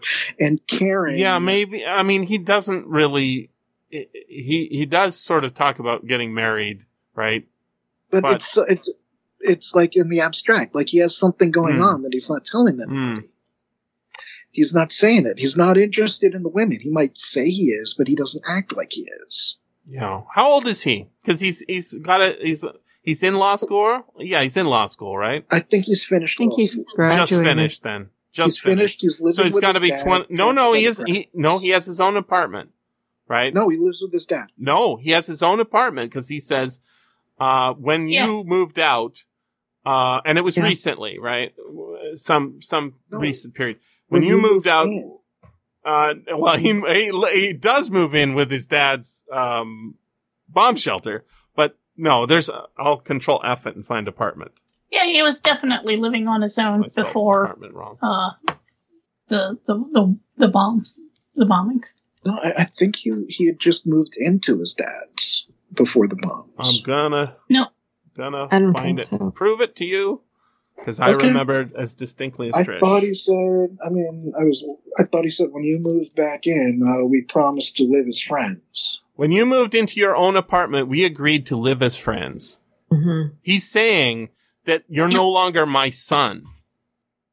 You're a friend. As right. my friend, your opinions are welcome. Does, but that does, as an adult. Yeah. As right. your, as my friend, your opinions are welcome, but that does not make you free to interfere between your mother, my wife, and myself. So this is actually a very interesting dynamic, right? Because there, uh, Hugh has a huge problem. His wife is a lush, right? Mm-hmm. She's racist. He's, he wants to honor and cherish her and do his best. And you're right. This book is all about alcoholism, right? There's so many scenes where he, the, the, the father and son are fighting about what, how to take the, take the alcohol out of her hands, right? First Actually, of all, you can't do it because you have to respect her as a person and her dignity. And second, it doesn't work, right? Because alcoholics will always find alcohol. And third, we're libertarians, so we can't just remember. But, uh, uh, right. Actually, why I like the book, because coming from a history of alcoholism, and I've read other novels that deal with it, but uh, this is actually probably the best book I've read that deals with the issue of alcoholism. It's um, very good, like in the family. Like it's it's incredible, and I've never seen that in any other Heinlein before. Uh, it makes you wonder about his uh, his personal life. Yeah. You know, he loved his cats because he ain't gonna never stop telling you about that. Like, let me like like just like a few years ago. Um, like my mom's like total like a total Grace, and um, like so when the pandemic watch, happened, watch out for the scissors, bud. When the pandemic happened, um, my mom got like really into like pro-vaccine, pro-mask, pro-social distancing, all of that. While my brother got hardcore like anti-mask, anti-vaccine, anti-social mm. distancing, COVID is fake. So the two of them got into a huge fight mm. over like my brother w- wouldn't get the vaccine and my mom wanted him to get the vaccine. Mm-hmm. So what my mom eventually did was just decide that my brother had gotten the vaccine. Wow. So she went around oh. saying like, oh, it's so wonderful. My son Jeffrey gets all the vaccines, like just like mm. that, like constant self-delusion. And so finally I asked my mom, like, why do you keep on saying oh, this? And no, it's not true. And she said, it's because I need to believe that it's true. Like, yeah, that's, that's sad. That's what alcohol does to people. It makes them not want to face reality as they see it hmm. and to be delusional. Yeah. And that's exactly what Grace was doing. Yeah, she's saying, call a doctor, call a doctor. She knows there's no yeah. fucking doctors like, there. Like, that's exactly what an alcoholic would do if there was no doctor and they needed one. They yeah. would just pretend that they could get a doctor and blame somebody else. Uh, Maisa, when you're reading that scene, I, I didn't remember that scene perfectly, you know, in the intervening twenty years in between readings. But um, mm-hmm. did you think that uh, Karen was going to die? As the um, you know the towards the end of it, I towards the end of it I did. But uh, yeah, actually yes. Before before she went into labor, Hugh was was saying, you know, everything is so wonderful. Things couldn't be any better. We Structurally, have all these babies coming. yeah. So then I was like, okay, this baby's gonna die. Like yeah. there, that was like okay, cue terrible did, thing. Right. Yeah. Um. So so I you know, but then I slightly forgot for a second. When they, she went into labor and he was like, oh, this is, all, I'm going to do this. It's so easy. Um, and then, yeah, she was going to die. I, I did. And when, it. and when Ponce tells Hugh that we went and dug up your, your daughter, uh, mm-hmm. we were very respectful. I brought a priest, right? Mm-hmm. So that's one of the hints that, that, um, there is a religion out there, you know, a priest. Uh, I mean, we know that the, the Bible, not the Bible, Quran's in there. But, yeah, people are misinterpreting it or whatever. And then he says, but we put every atom back, right? Like, mm-hmm. one of the interesting things is these are not, this is not like a throwback society where they lost all their tech and now they just rule by. They actually have way better tech than we do, right? Yeah, I mean, way better. Cars. They have flying cars, but they also have, like, you know, lights that lights, the, the, work the, the, without the source. Yeah. He also makes mention, like, we could go to the moon anytime we want, but why would we? There's nothing there, right? yeah. So they're they're they're kind of stuck, and they, they talk about how the scientists don't haven't come up with anything in a long time, right? Um, their their uh, tamed scientists and their um, chosen scientists just haven't come up with anything. So we need to have uh, you know a little bit of dynamism there, and that's what mm-hmm. Hugh's good for and translating. So like. It's uh, wh- one of the cool things about reading from his point of view is a lot of times we don't know how he feels, but we're being led down a garden path towards like how we think he should feel. And then the conversation happens and you realize, oh, he's, he's had a different emotion than we thought he did. Right. And that's really good writing because when he's translating the book, Um, and he's, you know, sort of stabilized, and he's coming up with a plan to communicate with Barbara. And Kitten's, you know, he's, he's training her. Like, we don't know how he feels exactly. There are hints. But when he talks to Ponce, um, and he pulls out that same language that's used in, um, in, uh, Sixth Column, right? Talking to the formal language of talking to the superiors. Mm-hmm. Very, very good writing. So, like, yeah, people want to rank this book low, and I agree that there are some oh, horribly difficult scenes where you just roll your eyes and throw your phone across the room sort of scenes. But, uh, you know, it gets so good with, with that world. Um, I'm really looking forward to Evan's show, because he's, he's doing a lot of good work with his podcast talking about Heinlein. Um, just like reading them back to back to back and then analyzing for themes. Um, this one's so rich in themes, right?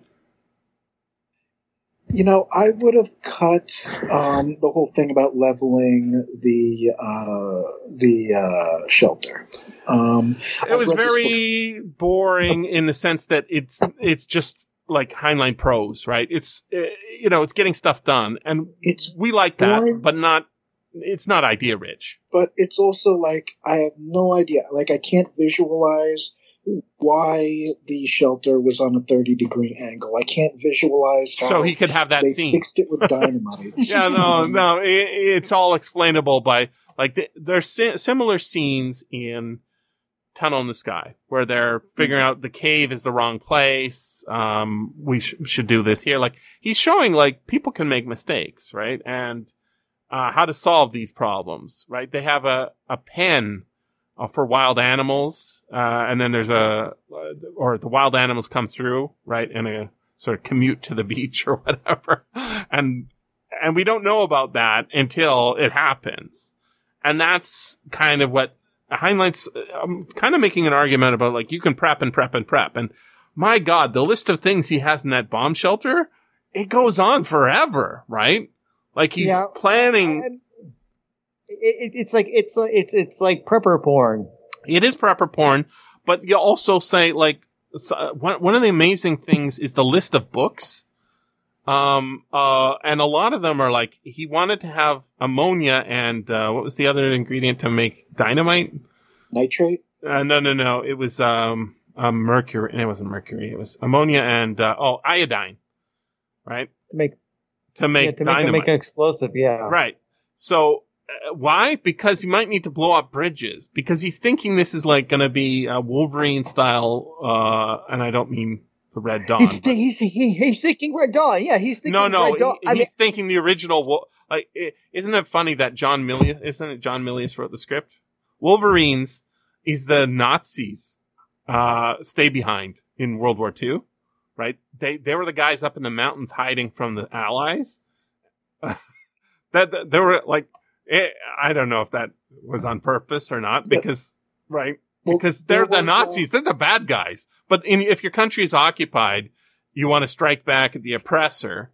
Um, you need a you know a secret society, and he he was he was uh, the Heinlein stand-in. Hugh was planning to do an uprising, not just survive the apocalypse, but do an uprising after the apocalypse, right? Yeah, he's ready. He's ready to fight for America. Yeah, yeah, yeah. And that's really, I mean, in a sense, this is like a, a Red Dawn prep book, right? Well, yeah, it's very, unfortunately, also kind of a inspiration for white supremacist survivalists. Uh, you know, you better build your shelter because bad elements are taking over the country. Well, pre- uh, a prepper, for sure. But, uh, yeah, um, you know, you know this book could serve as an example of what would what could happen if, quote, those people, quote. Uh, ever get in power, yeah. yeah. Well, yeah, you know, people, people, you know, who you teach to fish uh, might teach other people to fish who are Nazis or something.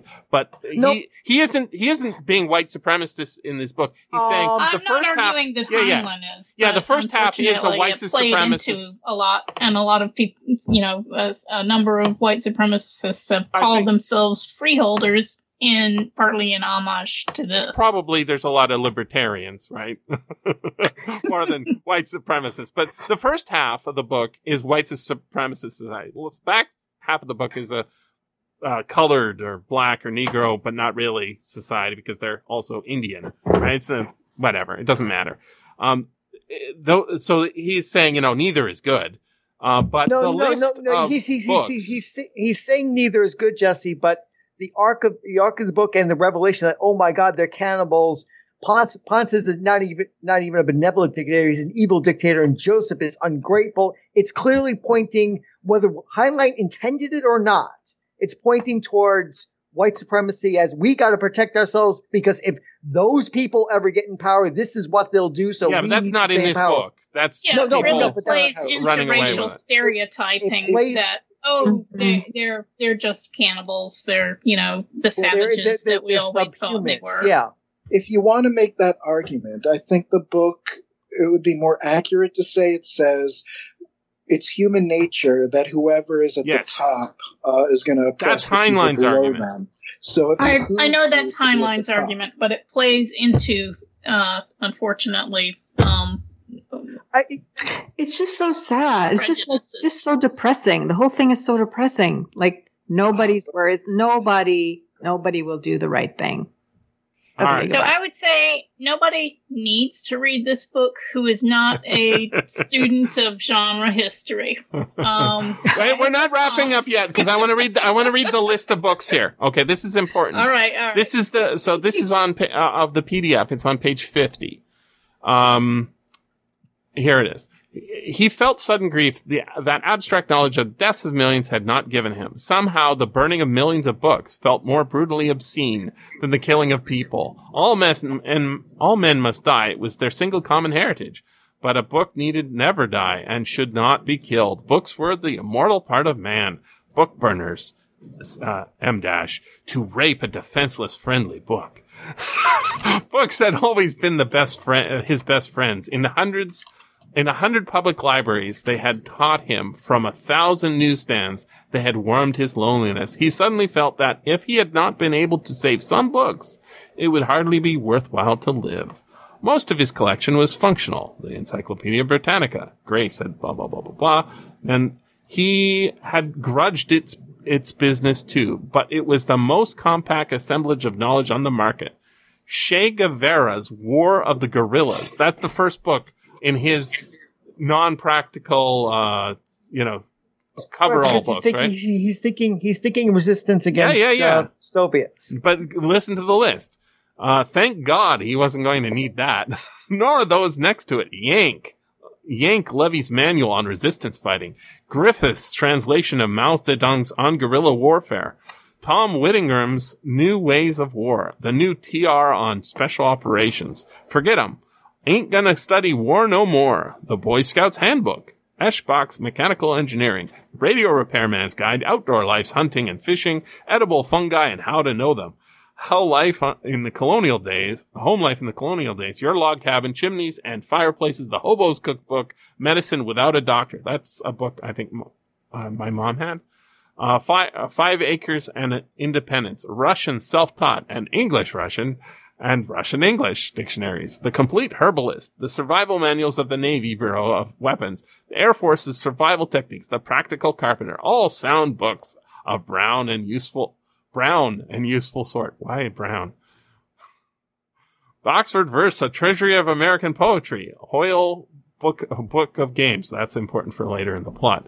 Burton's Anatomy of Melancholy, right? That's a really interesting book to bring into your bomb shelter. Uh, a different Burton's Thousand and One Nights, the good, uh, the good o- old Odyssey uh, with the Wyeth illustrations. That actually comes up later too. Ponce saying, "Are these photographs? are illustrated from are they, the period? Are they original? Yeah, original they, from the yeah, original yeah, publication. Yes, if they're original. Yeah, yeah, yeah. yeah. Kipling's Collected Verse and Just So Stories, also something Ponce reads. Right, so Ponce is is Hugh in such an amazing way." Uh, And then, you know, the Book of Practical Cats and uh, Robert Frost's Verse and Men Against the Sea, right? Like, this is book porn, right? So Trish is saying, we can put this, we don't need to bring this into our bomb shelter. I'm like, mm, I want to bring it in. I hate it. I hate it. But I want to bring it in. I know most people in the bomb shelter aren't going to love it. But I've got a machine gun. I'm going to make them read it. There you go.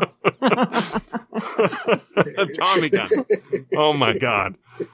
What a what a man this Heinlein writer guy is, right? Because he's so annoying. Uh, but this is still a good book, even though it has, you know, some, ugh, cringy, cringy, um, you know, I want to make I, I, I, I don't agree. Up to a point it is, and then it goes off the rails, and I don't think it's redeemable. It, after. But I, it sounds like you're thinking the cannibalism is the worst part. Yeah, I, I, I, I think if the book closes up after that, before that. Am I sure you're with like, him? I, I felt like the characters were thin. Uh, maybe one or two were interesting, but most of them were thin. They were to get me from one place to another. There were huge plot holes. Like, this just happened. Okay, now that's going to happen. Like, I, I didn't feel, if, I wasn't taken through. I, I don't think, it, was, it wasn't a good book for me. So, so Duke, um, beyond being like L B J, like Duke and Karen are baby boomers. There's, they they, they yep. are entitled. Uh, they, they, uh, like like yeah, they're not greatest say, generation, uh, that's for sure. They, they they they they were born into the world that their their parents like created. They they just look Kitten's around. They a millennial. They own everything. They think it's theirs.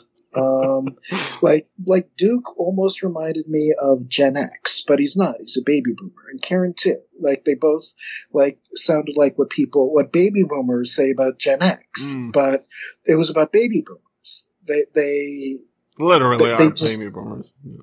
They they had this limited uh, world view of, you know, like the, the world that they lived in. We don't get that much of Karen, other than her, you know, wanting to sleep with her dad. Or saying that she does. And and her racist jokes. And, yeah, and her racist jokes. And, and um, like the voice that, uh, I think it was the same narrator that did the Sixth Column. Yeah, he's um, very good, Tom Weiner. The the voice that he did for Duke and Karen was perfect. He's very good. Because they had this cheerful, like, uh, sarcasm in their voice, and everything they said came across as a little sarcastic, but also serious. And, like, that's exactly what those kind of, like, middle-class people are like. Is Barbara the thinnest character in the book? Because she, we get a lot with her. I mean, we don't have that much in the end, uh, or before they, the re-meeting. She's... She's maybe the thinnest character that has a lot of screen time and then isn't killed off early, right? Mm-hmm. Mm-hmm. And that, yeah. I, I, I don't hate her. I just, I think, you know, it is getting uh, to the plot, right?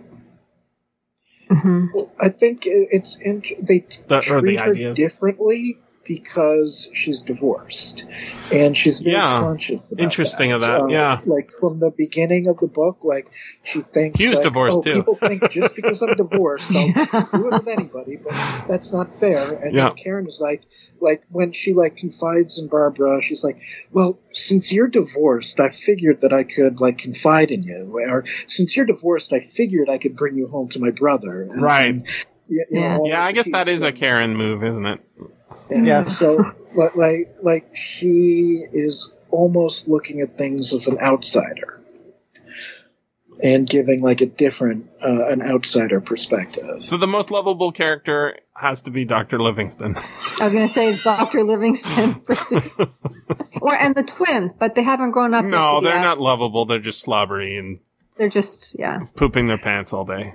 And uh, Ponce uh, Ponce reminded is, me is strong. As a character. He reminded me of something that you said, Jesse. What's that? Um, a few, like many weeks ago, you were trying to like apologize for Hitler by saying, well, he was a vegetarian and he liked Jesse, Jesse was trying to apologize for Hitler a couple yeah, weeks ago. Yeah, yeah. That's not what I do all day long. He was a vegetarian and liked babies. He did. Blah, blah, blah.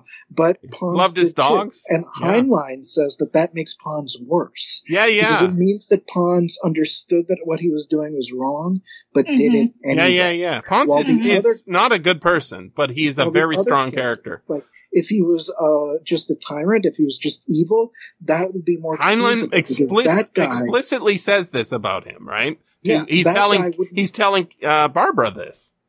Yeah, and we like don't we don't know that that is his opinion, while it's happening to him because he's not telling us, or Heinlein's not allowing him to tell us, right? He's but, busy but working Heinlein, on his plans. He steps out of his way to give us this information. Mm-hmm. That it's Heinz, that it's Ponce's good qualities that make him worse. Because if he was just bad, yeah, yeah, it's a super strong bad, argument be... for you know why the master-slave dynamic in the South, right? Like, I treat my slaves well. What do you? I don't know why you guys are objecting all the time. I don't whip. And my, they all I say barely they're happy. Them. Yeah, that's right. You ask them, "Are you happy?" While you're holding your whip in your hand, I hear. I believe yeah. you're happy, aren't you? Yes, Haven't I been good to you? Exactly. Techno whips, even. I mean, yeah, yeah. the whips aren't just regular whips. They're they're they're they're yeah, he likes science-y. His, he likes his techno whips. The yeah. way I read this book is it's a work of political angst. Like, yeah. Heinlein is very angsty about the situation in American sixty-four one hundred percent and American history and slavery. And it's also angsty about war, a World War Three. But. Yeah, and, and it, he's expressing his own angst about the world in uh, grotesque, um, over he's the trying top to, He's trying to solve it. He's trying to matter. solve it, and then he goes in uh, another direction with it. That's why the book has such a radical shift, right? Yeah. It just, it, it's, it's, it literally, like, you're going from fifth gear to first gear suddenly, right? Because what, everything that we are reading up to this point doesn't matter. Barbara, uh, Karen's death could have been avoided, right? Oh, well, that changes things. Um, and yet, what does he do at the end? He sets up a Farnham's Freehold just like he was setting up, uh, what he was planning to do. So in the end, right? He, He does exactly what he he wanted to do, but he, he all he has is some silver coins and a forty-five automatic, right? And two babies and, and uh, some the towels. Knowledge, and the knowledge and experience he gained along the way. Right, right. Yeah, he may not have his books, but, but he has hard work. But he's uh, he's also knowledge. restarted his family in a sense that, right? Like, he's got two children. They're not a boy and a girl this time, but. That far, the gas station that they were robbing, right, looting from, uh, at the end, they're going to make friends with that family who are in their own bomb shelter, we presume, right?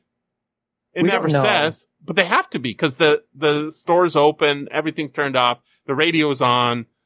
Yeah. Right? They, they, they just went into their own bomb shelter, right? So they're yeah, going to have yeah. children to breed with, uh, their children, oh, um, right? I got to go shortly, but no I want to bring Paul. up one last thing yeah. about this book. Yep. So they go back in time, but they go back to an alternate world. Slightly. Why yeah, do you yeah. think he does it that way? Uh, yeah. Because he's trying to fit it in with his giant chronology of other books, I think.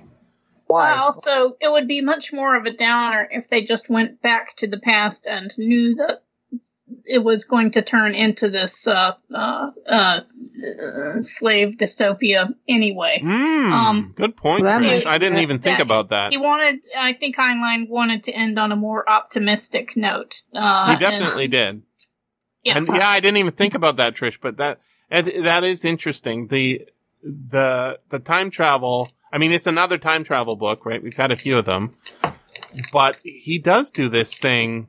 Uh, on purpose, it's deliberate and it's subtle, right? There's only a couple little hints of it. But, but, but even even though this is an alternate world, uh, some version of him comes back to the original world because we see because because he because we see the, the, the crazy guy show up at the beginning of the of yeah the yeah. book. Yeah, yeah, yeah. So, so I'm not. I'm, I'm it's not infinite what worlds. He's doing. Well, so, no, so that's there's, I was thinking. There's actually. Yeah. Oh, so, oh, I was just gonna say. So one of the things Karen. Uh, Uh, Barbara says about Karen is that Karen is always still alive, right? Yeah. And uh, mm-hmm. and also the other cool thing, and this is a very writerly thing, and I think Jonathan will agree with me. It's to make you read the book again. Mm. Yes. Right? Because because you're saying, second. what did I miss the first time? And in that sense, time is a flat circle. You know, we go back and uh, again and again and go through. And I did read the book again, so thirty years later or whatever. I feel like reading the book again, like the cannibalism is a shock the first time you yeah, read yeah. the book, But the second time you read the book, it's it's seated right when they get to that world. Uh, he's making jokes about eating the servants. The servants mm-hmm. are laughing nervously. They're mm. talking about the food. It's it's it's there, but mm-hmm. uh, it's uh, written in a way where you could take it. He didn't write this by the seat of his pants. This isn't. Uh, uh, I'm going to copy some other person's book. He says, I've written books like this before. What do I have to say about this particular issue? Let me construct a massive thing. You're going to hate some of it. Maybe doesn't think but, that. But, you know, as far man, as the, uh, the ending uh, tying into the beginning, like they do say, like, well, maybe in this universe, the chosen won't rise up because we're going to start our own freehold to stop them. But uh, he didn't need to make the. And also at the beginning, like, you know, Farnham goes to the door and he sees uh, the bald guy and he comes back and he's really shaken and he's like, wow, I just saw the weirdest guy. How does somebody get like that? Mm. And without knowing that it's him. Yeah. So he's being like does... racist against himself. Anyway, um, like, look at that poor white yeah, guy. Yeah, I mean, that that's a very Heinlein thing. He's done that many times in his so, time travel as well. The thing he didn't need to do was he didn't need to have the car be a, a automatic shift, uh, yeah. instead of automatic. Yeah, yeah. That's not necessary. Like, like her entire life would be a different. But that, place. yeah, that's it. So what it implies, what it implies is that the time travel, um, is. Is uh, imp- it's changed imperfect. Uh, no, no, yeah, like it's happening in all sorts of different dimensions, right? So people are coming back from one time and changing things in the past too. So like, it, it isn't they just like why did she have uh, a stick shift? Is because she knows how to drive stick. But she'd be in a completely different place if she drove. Well, that's the car. thing. Yeah, we're yeah. not. We don't. We haven't. We don't have a closed circle here. He could be coming back a hundred. He could repopulate Indeed. the earth with himself. Right? don't like tell. Just, don't I, I tell Heinlein. He'll write that book. We don't want that. But, um, but it, the the thing about I I don't think it's that they're going back and forth and back and forth. I think the implication is that he went to a side universe. Yeah, definitely. Yeah. He says that. Yeah. yeah. Um, I want to point but, out that the the the food thing, uh, turning people into food, is right on the cover. Um, on that list of the sign, um, it says corned beef and potatoes, steak and fried potatoes, butter and same day, some days bread, smoked bear meat, jerked Quisling, and then yeah, in parentheses I I, by the neck. Right? Yeah, I. I, uh, I he's yeah. playing. He's playing the the I I we kill people, we eat people, and that's the conflation that is actually, you know, why it's it's. mostly satire, the eating of people. Um, it doesn't come across as satire because it's, we think of it as a uh, racist trope. Um, but, you know, Hitler was a vegetarian. Doesn't mean all vegetarians are Hitler. But that's the implication when you say, you know, Hitler liked dogs. What you're saying is anybody who likes dogs is Hitler. And that's obviously not the case. But he is playing the game where I can, I can have it both ways. And he want he wants to he likes that game. I prefer that far prefer that to him doing his fucking brink, brinksmanship. Oh my god! And he, I think he points out that the brinksmanship that he was doing with his son was probably not, not the best way to handle it. But yeah. he did raise that kid to be the kid he, or uh, failed to raise that kid the way he, yeah. and eventually came to be. Right. So maybe he's going to learn his lessons for the new the new kids. What are their names? I don't even remember. Uh, Hugh. One of them yeah. is Hugh, and the other one is um, um I think Joseph. Joe. Yeah, yeah Doctor Joseph. Right. Carl? Carl Joseph. Carl Joseph. Another uh, Norwegian. Right? Wasn't the uh, the Carl Gustav? No, that's Carl Gustav. Never mind. Yeah. Quisling. Right? Do you do you know who Quisling was, Misa? No. No. No. Nobody yes. knows who Quisling was? Yeah, yeah. He, he, was, he was the guy in Norway, wasn't he? Yeah, he was the leader of Norway who, when the Nazis said, hey, um, we we want you to join our evil empire, he said, yes, sir, right away, sir. Except that's not a very good Norwegian accent. Um, and he is considered a traitor, right? He's, uh, what was the term for a Vichy, right? The Vichy uh, presidency of France, right? That's right. Also considered a traitor. Uh, but Quisling, that word has come to mean uh, traitor. I, I, I knew the word. I didn't it, know the uh, yeah. word. Etymology. Etymology. Mm-hmm. Wow. Well, we learned something. Served new. As Prime Minister of Norway from forty-two to forty-five. Okay.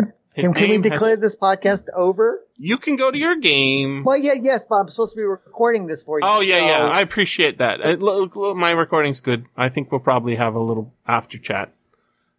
But I want to actually. I still know, have to get my podcast. comps in. But yeah, you. Oh, can your go. comps, your complimentary books.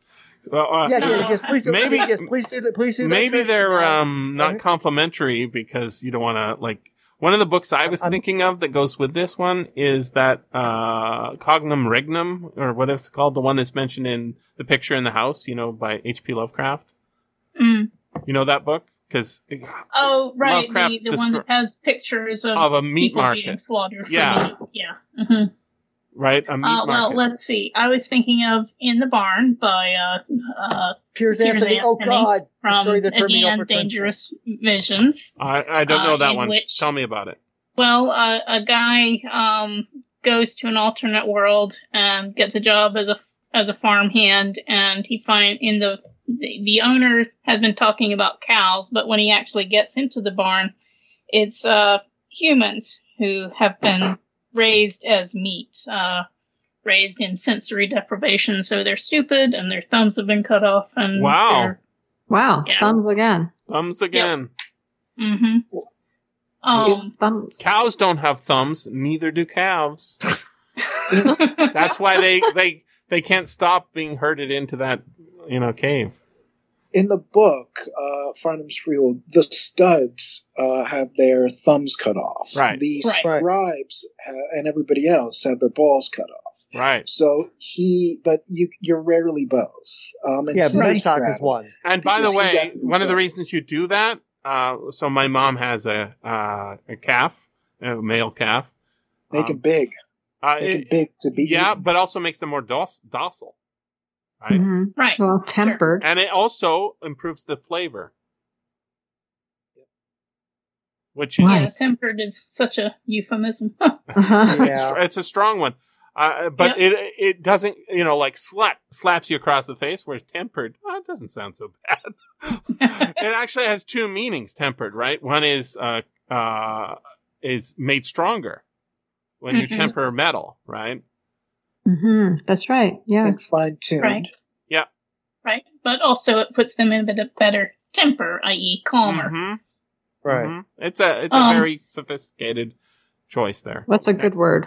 Yeah, yeah. Oh, oh uh, Heinlein was a wordsmith. He was absolutely a craftsman, a mm. master craftsman. Mm-hmm. Even if I hate some of the things he does. You're supposed to. I think. I think. But like he's All intentionally right. being obnoxious. It's yes. not like he's like, gee, I, I, I'm afraid that people are going to be offended by this. I'm not sure if I should yes. put it in the book or not. I'm so glad that he. I'm so glad that he made me so mad at him. I really mm-hmm. don't like him when he does that, but he's right to do it. Yeah. Uh, what's, well, what else you got? What he's doing. You can't argue that. Uh, uh, with the, the whole breeding and, you know, making, looking at your slaves' bloodlines and stuff, I was thinking of S M Sterling's The Domination of the Draka, particularly mm. Under the Yoke and Dracon. Um, and then just in general with uh, the whole concept, um, I was thinking of Stephen Barnes's Lion's Blood, mm. in which... Uh, The Black Plague basically wiped out ninety percent of Europe, and so uh, uh, the the uh, uh, Arabian world, um, uh, the the Muslim world, is the the whole, the whole world was colonized by Muslims instead of by Europeans. Hmm. Um, and uh, so the uh, you know the the main character is a Irish slave taken in a raid by uh, by um, Africans or whatever, um, and uh, it's an um, interesting uh, uh, interesting book. I think this one yeah, holds good. up. Yeah, it, it's um, re- really um, the uh, guy is taken as basically the um, footman or or companion boy uh, slave to the heir of an out heir of a household, and they are friends as much as you can be friends in that kind of power imbalance. Mm-hmm. Uh, and, uh, you know, as they grow to adulthood, they have conflicts and stuff. Um, it's a really interesting book, I thought. Yeah, it sounds good. Yeah, I, I've, read, I've read it too, and I concur with Trish. Didn't he have, didn't Barnes have another book with lion in the title? I think there was a sequel that I have not read. Uh, there's um, Zulu Heart is the sequel to this. Zulu but I, Heart is the sequel. Yeah. But, but Lions, mm-hmm. Lion's Blood stands pretty much alone, Jesse, if you yeah. ever want to do yeah, it. Yeah, it looks good. It's four hundred sixty-one pages, which is big. But it's um, it's big, but it's well it's it's well done. And yeah, it sounds good. I, I'm I pretty like I'm pretty I'm pretty sure Barnes read Farnham's Freehold and decided to take that out. Oh, that's cool. I'm yeah, pretty yeah sure. I don't remember any instances of oh God, Stephen Barnes, why did you do that? Yes, you, you avoid well, a lot of the mistakes. Yeah, uh, he's an interesting fellow. Um, I think he's still alive. Yes.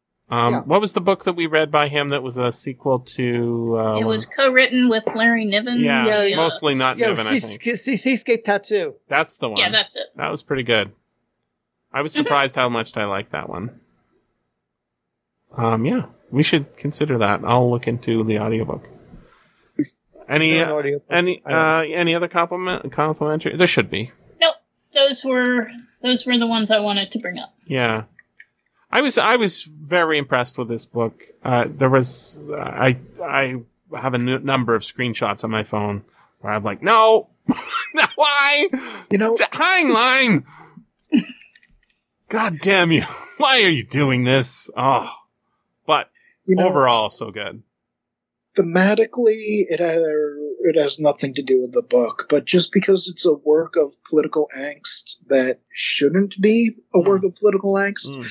Uh, the children's novel Water Babies. Have anybody read no, that? No, I haven't read that one. No. Right. No. So this is like it.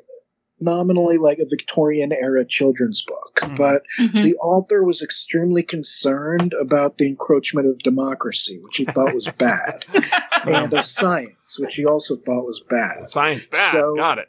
So the book has all of these um, allegories that are like anti-democracy. Like, for example, there's like all of these crows, and they're gathered around a rock eating like shellfish. And there's one crow that doesn't want to eat the shellfish. So the other crows like peck that crow to death. And they're like, well, in a democratic society, um, you know, it's uh, we all do as the majority says. And if you don't want to do as the majority says, you get... Uh, you know, off. I mean, yeah. it's, it's like pretty Victorian. So the problem with that is, right, like, uh, when you actually look at how democracy starts, and, and I'm not talking about the uh, ancient Greeks, because, you know, it's not actual democracy, is you just got a bunch of, you've got a class of people who can, who participate in democracy, and they, sure. they do it very differently than, you know, uh, it's pirate ships. And pirate ships, If you don't want, if you don't want to be on the ship, you don't have to be, right? It's all volunteer. Um, but there is, uh, you know, if you, if, if the leadership changes and you don't want to be on, um, you There's just always don't. The plank. No, no, no, no. That's all movie stuff, right? The plank stuff is, uh, like, it, it, it, what it is, is they just put you off on an island where you, or, uh, someplace. Um, d- d- Jesse, I maroon, have to go, yeah, but yeah. I'm, I'm, I'm going to I'm going to take issue with this because I'm I'm pretty sure that not every pirate was the egalitarian utopia you put it as. I'm pretty sure that lots of people wound up in the drink if they went against the captain. Sorry, Jesse, you're. I know you. I know I've read a lot of books not, on this, and I know you yes, haven't. Yes, I'm pretty, I'm so pretty, let I'm me. Oh my sure God! Just Jesse. Tell you, there's a lot. There's a lot going on that is explained in these books, including in the pirate codes that are on all the all the pirate ships, and there are many, right? You know so, what? The best pirate novel that nobody's ever read. It's not Treasure uh, Island because it's have not you very read realistic. High Wind over Jamaica. No, uh, but you've mentioned it to me. Oh my God! I, I don't think I've mentioned a High Wind over. I Jamaica. think you have. Who's the author? Yeah. Um, gosh, it starts with an H. Um, it's a movie as well. Maybe you haven't mentioned this one. Richard Hughes. Uh, Hughes, yeah. Oh my God, that is a good book.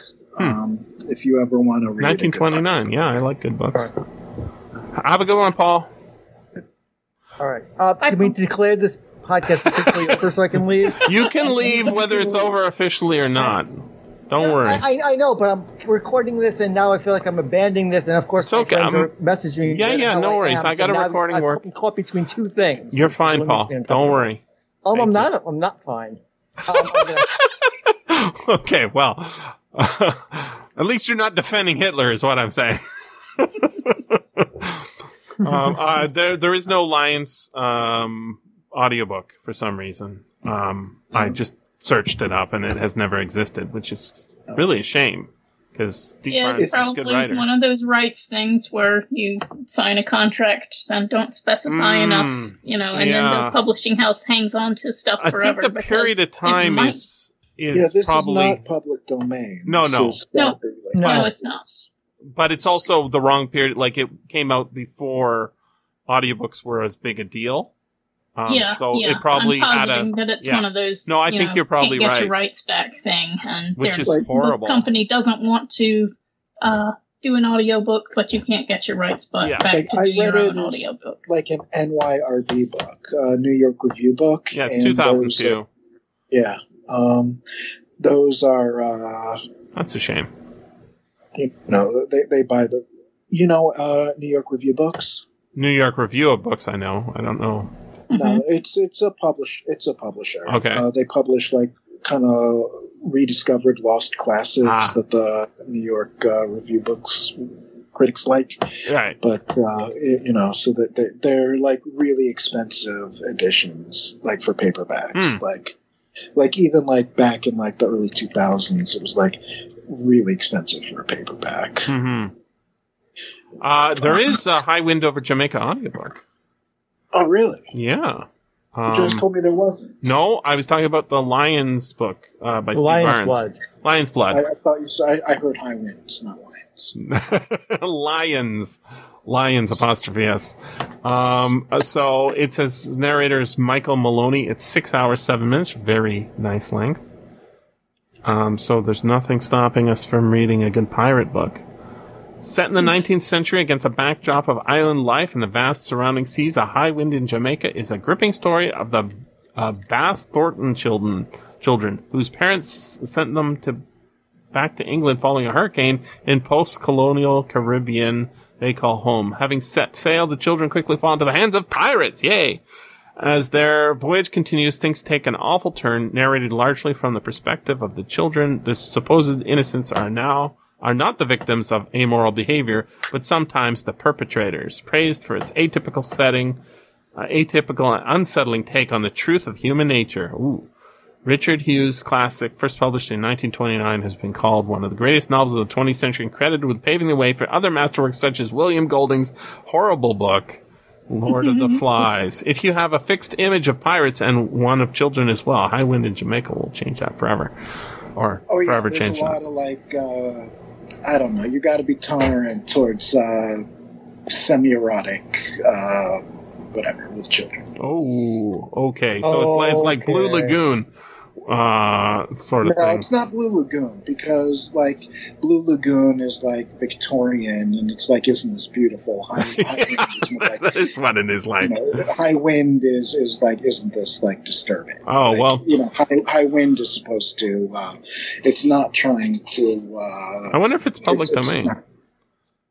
Because um, it's possible that yeah, it's nineteen twenty-nine. It's possible it wasn't renewed.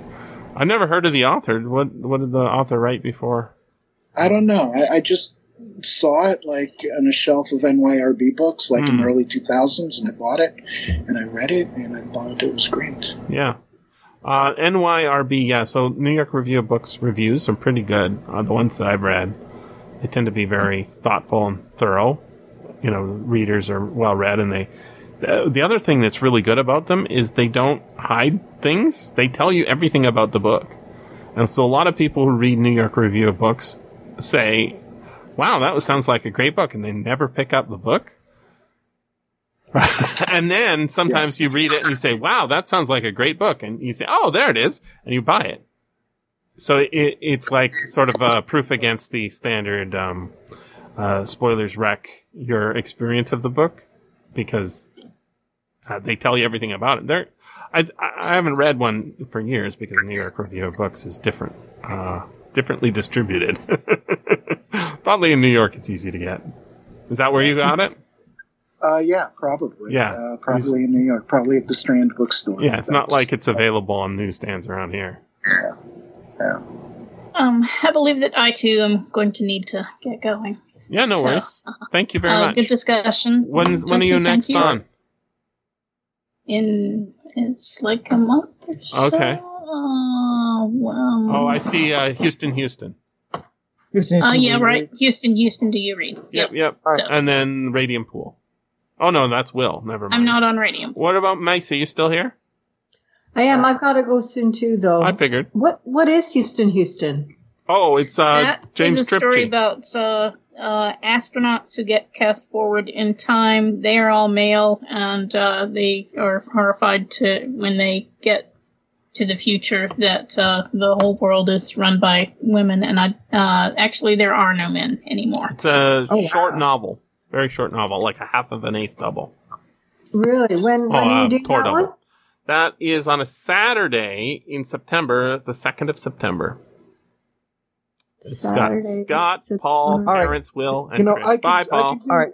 Bye. Any of those. I can do the James Tiptree, sure. Um, you know, uh, you know, you know who James Tiptree Junior is? Yeah. Uh, Alice yeah. Sheldon, yeah. but not James really. James Tiptree Junior was a female author who posed as a male author, and um, all of these uh, Silverberg and all of these other male authors praise this writing as so, writing such male writing. By a man. Yeah, I don't it, think it, I don't think all of them said only, that. I think Silverberg or somebody. One only a man that. could have written this. Yeah, and uh, you know it was actually a woman, so it was kind of a practical joke. On, sort of. Um, The, the sci-fi. Um, if you know uh, George Eliot or George Sand, uh, kind of the same deal. Mm-hmm. There's a really good movie about George Sand. Um, uh, it stars Hugh Grant. Hugh Grant and yeah. um, uh, Australian actress who's really good. Uh, it's called, it's called Impromptu. Have you guys heard of this movie? Right, I've seen that movie. It's, it's a movie. good movie. Yeah. Um, they they uh, who's who's Hugh Grant plays? He plays a composer. Uh, Chopin, isn't it? Chopin, yeah, exactly. Um, yeah, he was he was young and handsome back then, and uh, and I I don't know when I I, I was it was just laser discs every every everything get all the laser discs, rip them all, watch the movies, and uh, yeah, nineteen ninety-one. Emma Thompson. Right, I really do need to yeah, go now. No worries. Sorry. Judy Davis. Um, that's who played George Sand. I tried reading George Sand, though. I didn't love George Sand's writing. It's maybe a little too French and long-winded. But do, um, have you I, not done any more um, Alice Sheldon, James Tripchi? Did you not do the Screwfly Solution? No, I did the Screwfly Solution. Yeah, but uh, Maisa, you, you haven't done any no. James Tripchi? No. Oh, um, she's I, really good. She's got a lot of... She's kind of like Heinlein, but meaner. What is it, Maisa? What What is it that you? Oh, I, I, I can do Houston, Houston, and I have to go as well. All right, talk to you later. Thank Good you. Talking to both of you. Thank you. Okay, yes, you too. Bye. Good I mean, bye. Uh, we're not allowed. Maisa. Bye. Good talking to you. I mean, we're not allowed to talk about the book or anything of substance because uh, Justin is gone, right? Uh, no, Paul. It's not Justin. It's Paul. Uh, Paul. Ju- uh, Prince Justin is his Twitter name. Um, uh, we're gonna talk about uh, democracy and pirates because uh, Paul just doesn't hasn't read all the books, right? So um, the last one we did was on Madagascar. Um, okay. And it's so good. Um, I'm trying to remember the name of it. Uh, Pirate Enlightenment or The Real Libertaria by David David Graeber. Okay. Um, so that book is it, it's really makes a strong case. Very, you know. It's a lot of circumstantial evidence, but basically, um, uh, the pirates who were in the Car- Caribbean, um, when the Caribbean was, ge- I can't, I'm having trouble saying Caribbean, uh, when they left the uh, waters. I don't even know if it's Caribbean or Caribbean. Uh, yeah, well, uh, whatever. It doesn't matter. Uh, when they left the waters there for richer, uh, pirating grounds in the Indian Ocean, Um, they used Madagascar as their port um, in a way that they used, uh, you know, Tortuga and other places in. Uh, it's farther away from the British Empire a little bit, and uh, the Madagascar women uh, have a different had a different social system than um, uh, the natives and co- colonists of the Caribbean, and uh, pirates were treated very interestingly there. So one of the things that comes up in the book is the idea of pirate kings, you know, which we uh-huh. hear about in you know.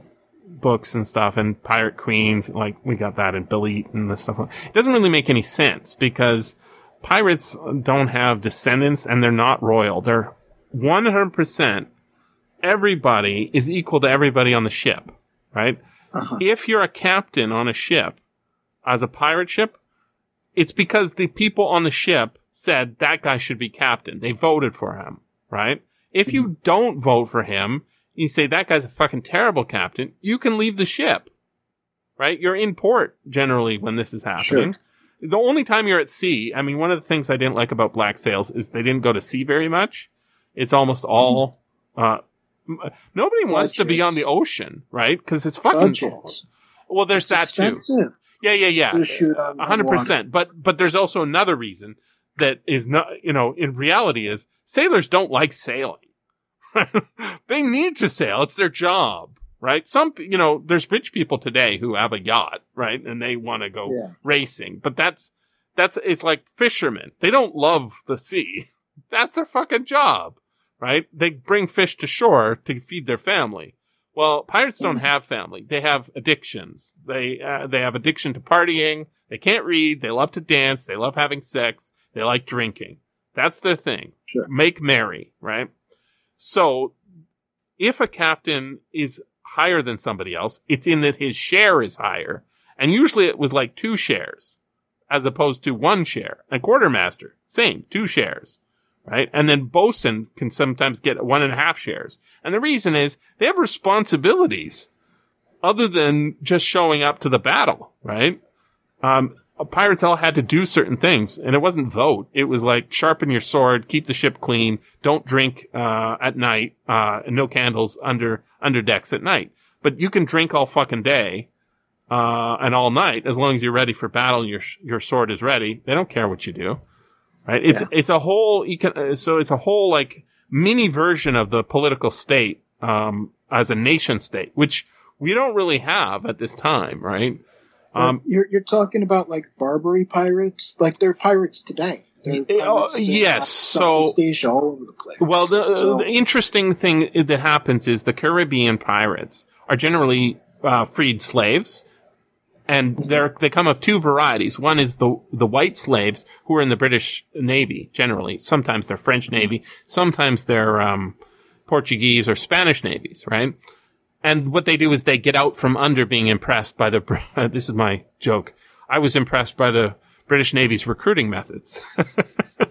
That's why, you know, they force you to join the, you become a slave. It's bad food, almost no pay. Generally your pay is stolen from you. Um, and when you, and your health is fucked, right? And you're there uh, against your will. So you escape. Um, where do you escape to? To a pirate ship. You find either they liberate your ship in battle. Generally, that's not how uh, white pirates became white pirates, because they didn't try to fight Navy ships, because why would you attack a ship that has no no good stuff on it? You wouldn't. You would run away from them.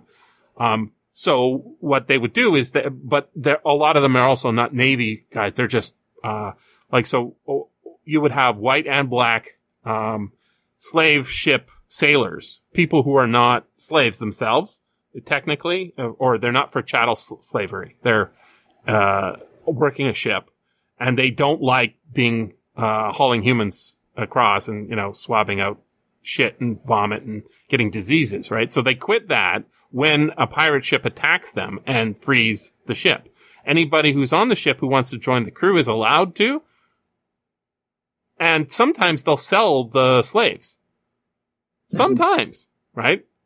But if you sign up with a ship, you're part of you. Everyone is equal because everyone has fucking guns. right? Everyone has swords. Everyone has knives. Yeah.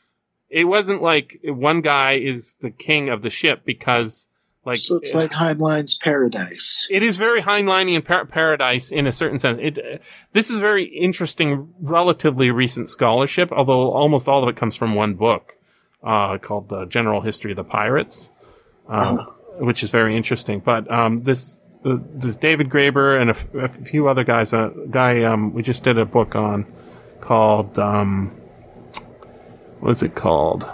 Uh, he's still alive. Um, I follow him on Twitter, but, uh, that, that, that was, uh, wasn't Pirate Enlightenment, but it was another one like that. Um, it's a long time. Oh, Many-Headed Hydra by Peter Linebaugh and Marcus Rediker. Really good book. Have you heard of this book? Nope. You'd love it. Um, so, uh, I think Linebaugh is still alive too, but, um, what it is, it's, it's a, a history of, of this concept of the many-headed hydra. Now, this is the term that capitalists, when capitalists are starting their thing, um, become, you know, like modern capitalist system, um, are describing the slaves. And they're saying the problem with slaves is you always have to be putting them down all the time, right? Yeah. Because they're attacking you. So, uh, they, they use the iconography of Hercules as themselves, and the Hydra as the slave, sl- slave rebellion. And the problem is they're always not wanting to be forced to work for free all the time. So what do you do? Well, you do whatever you have to. And it's sort of a history of that. And it, it talks about the slave trade and, uh, the people. So it's a, a book of uh, the history of from below, as opposed to, you know, hearing it from, you know, the East India Company did this, and these investors did that, and the British wanted to explore this and do some science. No, it's like, what actually happened to get people on those ships? What happened to them when they escaped? Where did they escape to? So maroon communities, you know, like the, the triracial isolates, as uh, Evan would like to always say. I was like, what the fuck's a triracial isolate? It's maroons, basically, right? People hiding in, hiding in the forest of, uh, islands to get away from Uh, oppression and slavery. So, um, wh- the, that other book that I was mentioning before, um, that's about Ma- uh, Madagascar, Pirate Enlightenment, um, it talks about how the interaction between the pirates and their democratic system that they had aboard ship, when brought to shore and they start marrying into the society of Madagascar's, um, uh, East Coast, um, where the women were uh, expected to run businesses, um, and women married for status. Um, these pirates were aliens who had treasure, and they took that money and used it to, like, invest. And then the Europeans are, like, in somewhat... There's a movie about this called... Um, you've probably seen it. It's uh, uh, Against All Flags. No. Nope. Oh, good movie. Um, it's, uh, it's told from the other point of view. It's a East India Company spy goes in against the pirates of Madagascar. Um, you know, under, it's basically, it's, um, Fast and the Furious, but with ships. You know, yeah. Or what's the other one? Um, uh, the bank robbing one with surfers and, uh, you know, the guy, uh, Keanu Reeves. Uh, Point Break. Ocean, Point Break. Point Break. Point Break. Okay. Where he goes undercover looking for bank robbers, right? So this is the yeah. same thing. The main character goes undercover looking uh, to break up the pirates um, for the East India Company, um, uh-huh. which was a real, you know, a real phenomenon. Pirates basically colonized the East Coast with the consent of the locals. Sure. Um, and we get a lot of stories about what their lives were like, even though they didn't write anything down, based on the interactions that the Europeans had with these pirates. So that what they would do is they would sail up to Europe and say, I am the king of this fleet. Uh, you're having a war with this country. Contract me. Right? And they would make all sorts of li- obviously lying claims, but those are the only histories we have of them. Right? Yeah. Is what, the, what was written by, by the Europeans. But we also have the oral traditions and the uh, cultural practices of Madagascar in the mo- more modern period, you know, in the two hundred mm-hmm. years since. And they have a really interesting relationship that, like, if you think about the world, right, what what parts of Africa weren't colonized? There's very few. Like Italy, uh, Italy got uh, one of the last ones, the Haile Selassie's empire, right, at the end, sure. And Madagascar.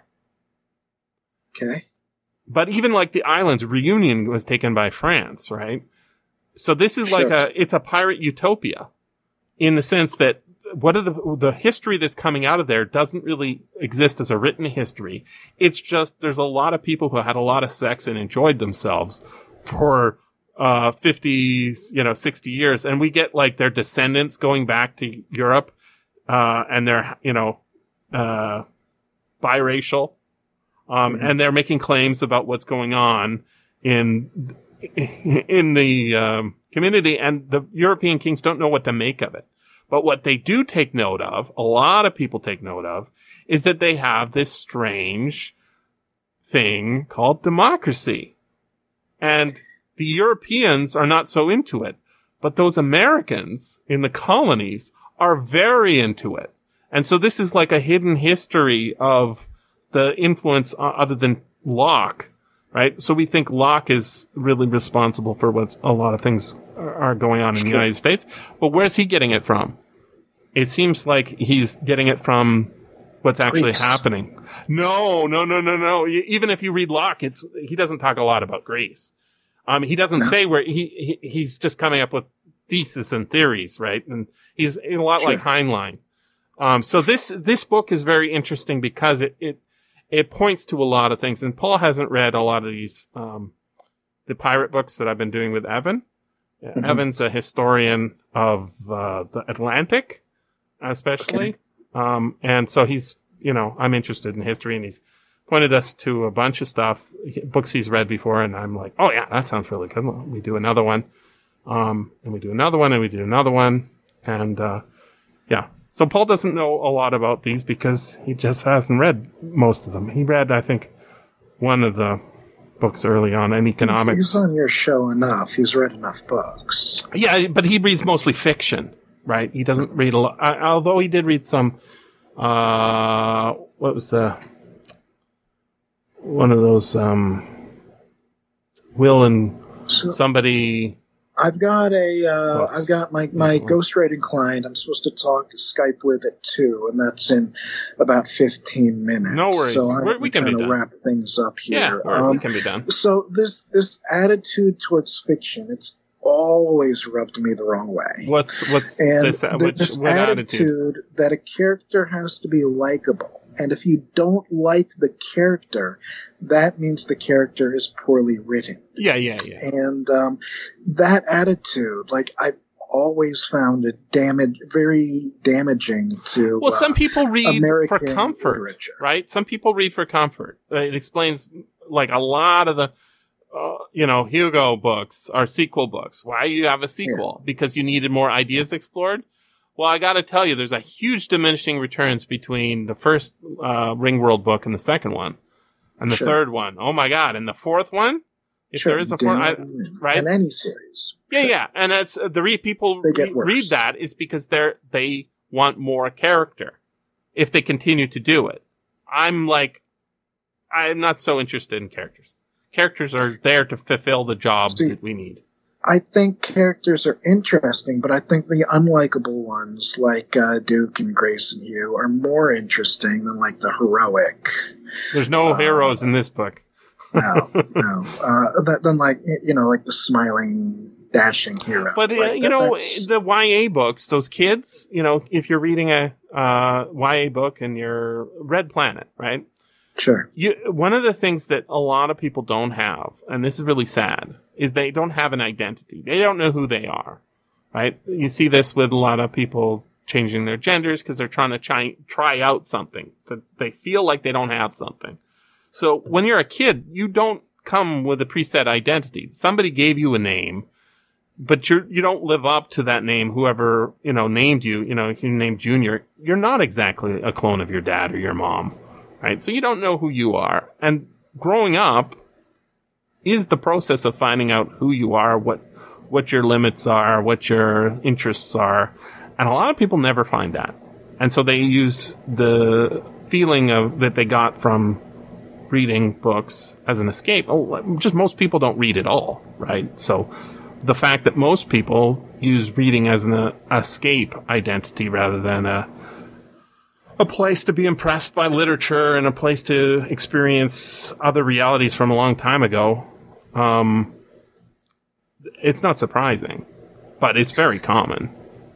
Yeah, I, I know it's common, but it's it's it's it, it hurts literature. Like when you oh, go yeah, to school yeah, yeah. and you yeah, learn, yeah, yeah. like if you're studying, well, school if you go to school horrible. and you're taking a writing class, like they're going to tell you your characters have got to be likable and you got to root. Yeah, no, they're they're like, yeah, they're they're like root for them, but they're trying to sell you on a certain market, right?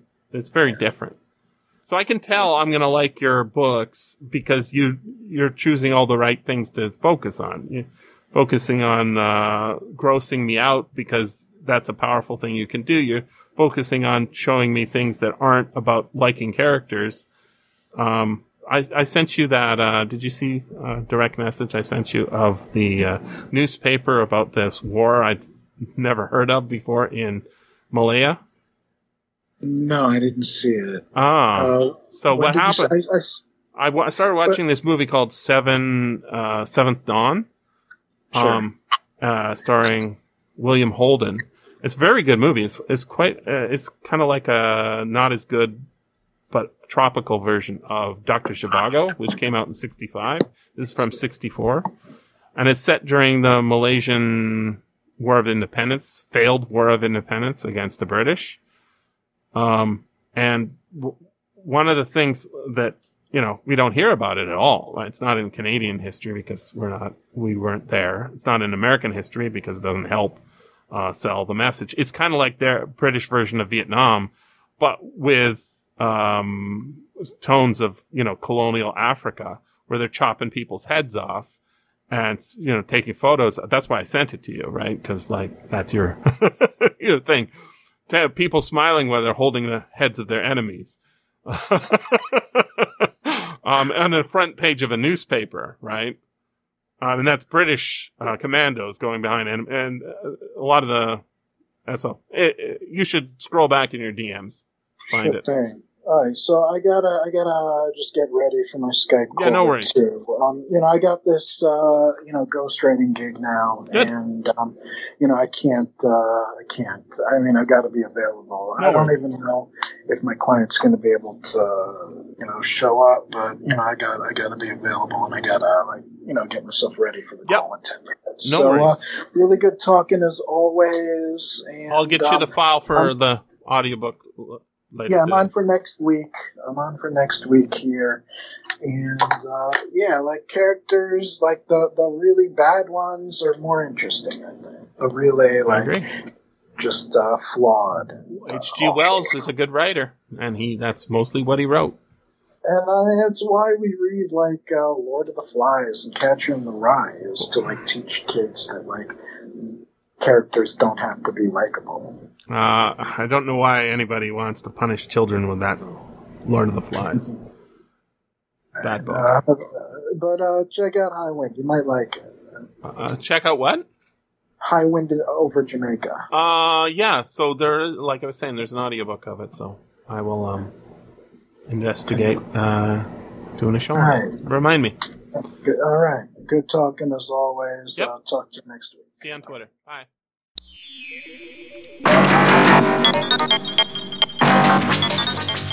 This has been the S F F Audio Podcast. Please join us at w w w dot s f f audio dot com. And thanks for listening. If you enjoyed this podcast, consider becoming a patron at patreon.com forward slash SFF Audio.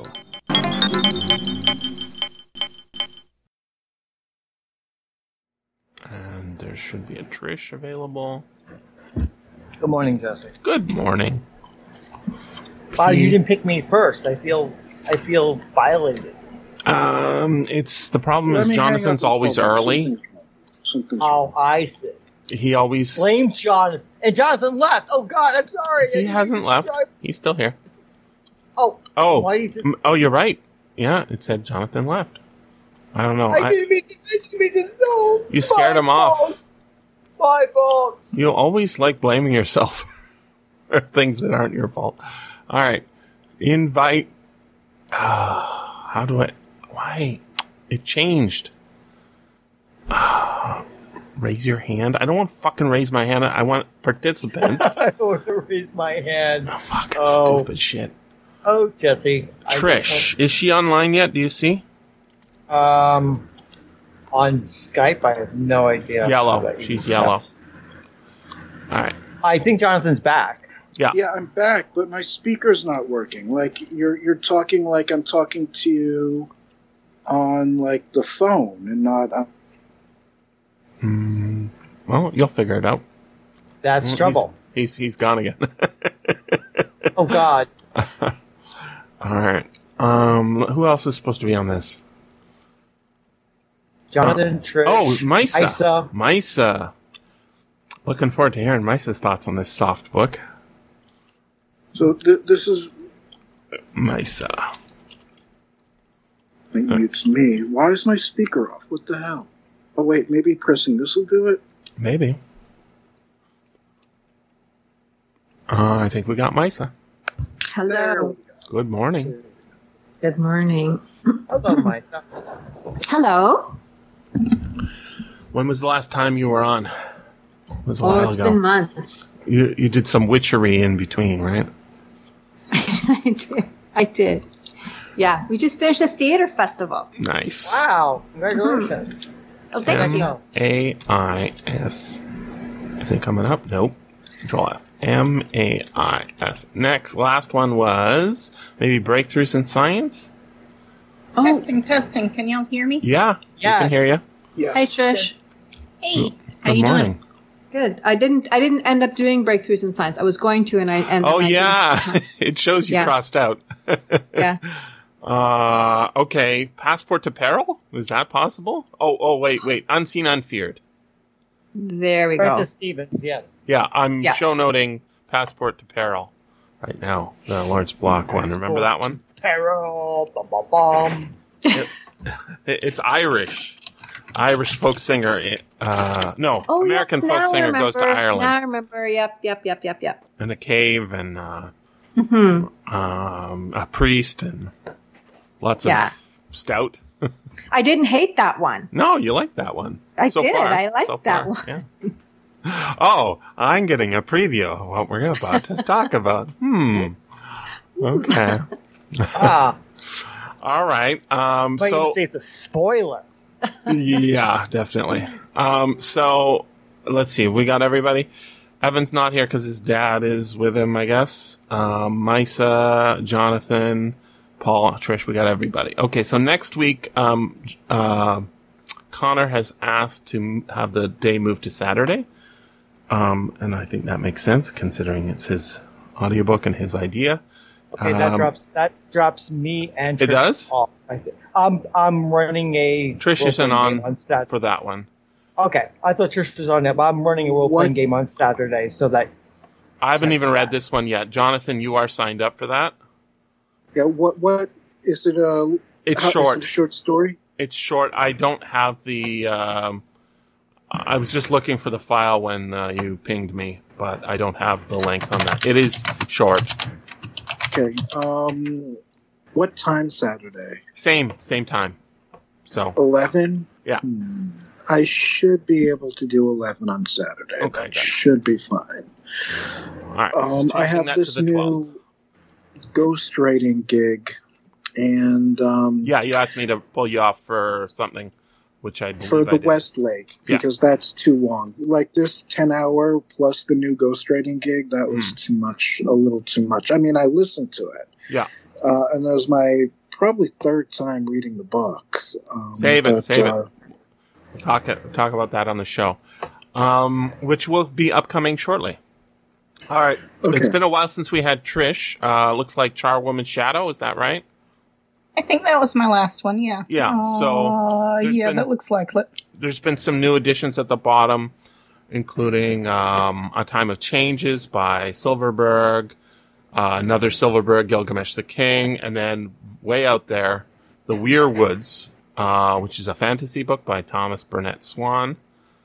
Um, and Scott has uh, proposed Ill Met in Lankmar for a Saturday. Oh, I, I, I'll, I, I see. I see. I'm going to have to drop out of The Weir Woods. Oh, all right. Alex P does not like me. Let's not have a conflict. Okay. Um, uh, uh, kindly I, add me to Houston, Houston, Do You Read? Where? Oh, that's not dated yet, I think, right? Is it? Or wait, is it's it? It's on the nine schedule two. For nine two. Oh, there it is. Okay, yeah. Looks like Paul's in there. Thank you. Yes, very, I'm, in, I'm in he's there. Very, I'm, I'm, he's very, I'm helping you. He's very quick with that. You know, I, I can ask uh, Paul from Crossover if it's okay. I'm sure he'll say yes. I, I doubt he has any, any real problem with anybody. Yeah, uh, I've only ever talked to him on Twitter, and uh, maybe a D M. I, I don't remember, but he seems to have hot takes, but it's not horrible. That's my experience. But I, I it's a it's a consensus uh, show up thing, right? So whoever wants to show up is welcome to play basketball on this this court. Um, so I'm very proud of you, Misa, for sticking through on this one. I'm, Save I'm, it for the podcast. It yeah. wasn't quite good, Jesse. So Save, Save it, for the, it for the podcast. Yeah, no, I'm just I'm impressed that well, she's here at the start. Guess. Um, yeah. You know, for you all, it's like for you it's eight in the morning. For me, it's eleven in the morning. No, so, some people are same same as you. I think it's, I'm it's eleven also. Yeah, yeah, Trish too. Out. What's it for you, Paul? I don't know how you do eight in the morning. I used to do it at five a.m. for years and years and years. So, I, re- I remember those days. Mm-hmm. It was uh, fine. It's if you like doing it, something, you. It was, it was bright and early. Mm-hmm. I had to be punchy. Mm-hmm. We get you before you're awake and had your coffee or whatever. Okay, well, um, I guess uh, since we... Oh, Radium Pool was also added there. Um, Misa and Will have signed up for that. What is Radium Pool? It's I, a I saw it. new LibriVox audiobook. Um, it's out of Wonder Stories or Thrilling Wonder or something like that. Um, don't know much about it other than it's got radium and a pool. Well, that's that's like, not uh, really. It's got cool art. Uh, is so, it anything like the Moon Pool? I would presume it's from nineteen twenty-nine. Um, because the Moon Pool is... Um, that's longer, though. I think this is pretty short. Um, th- there's I'll, actually different versions. The, there's, yeah. the me- there's the novella, and then it was expanded to a novel. Uh, yeah. I'm going to send the art in the I'm, chat. I'll, I'll, I'll read this right now. Okay. Deep beneath the many hued volcanic sands of the Manaleva Plains is an eerie world. Um... The Radium Pool is the story of a desperate search by two gallant men for a lost woman, of their meeting with the weird Jovians in the hidden workshop under the Valley of Death, of weird the uncanny Jovians. Mysteries of the pool, and the immortality found therein. Uh, Throughout I this could... tale of dark adventure, the unseen hand of fate is deftly guiding the destinies of each man towards good and evil. Wow, Paul, nice trailer voice. You know, I could probably do that, sure. Yeah. It should be short. I, I, I think it's probably an hour or so. Um, yeah, I just I just don't want to do another ten hour while I got this uh, Ghost Ring. I get you. Jonathan. All right, added. Um, there's a Philip K. Dick on there called The Present for Pat. It's just one of these uh, public domain stories that I haven't read that I, I really love Philip K. Dick short stories. Um, we got The Colorado Kid upcoming, Zero Cool, I think. And God Save the Mark. Mice is in for that. Good. She, she needs a nice... Westlake palate cleanser after, after some Heinlein.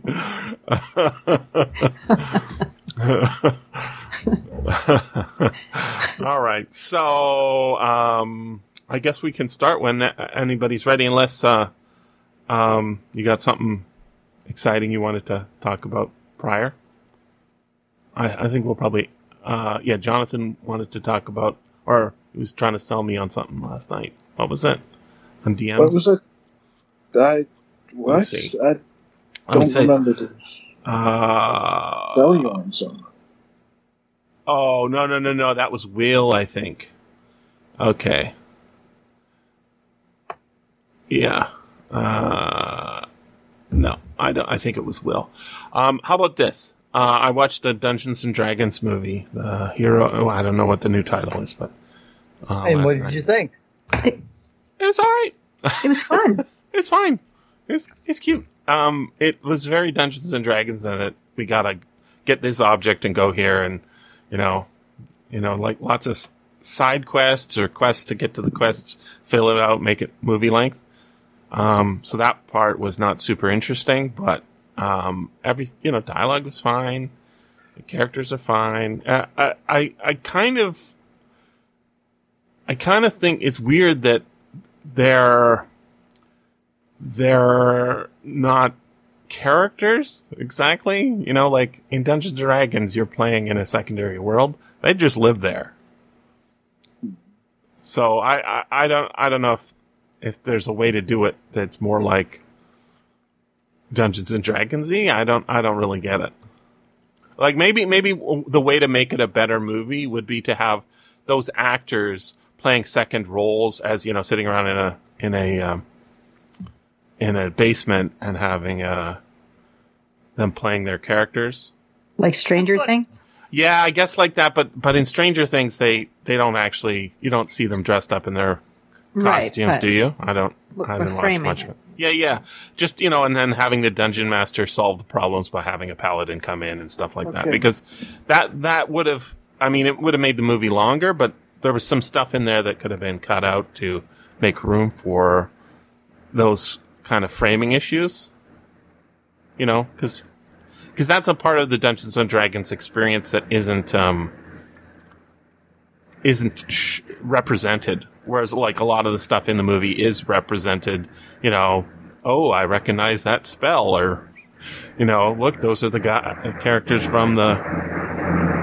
From the from the cartoon, yes. yeah, that, that's a that's a nice little Easter egg if you recognize it. Yeah. So, what did everybody else think? And why is Trish's air conditioner a jet engine? Uh, oh no, that might me. that, that no? might be my fan. Let's let's let's find out. I'm I'm going to mute myself. If it goes away, then it's me. Okay.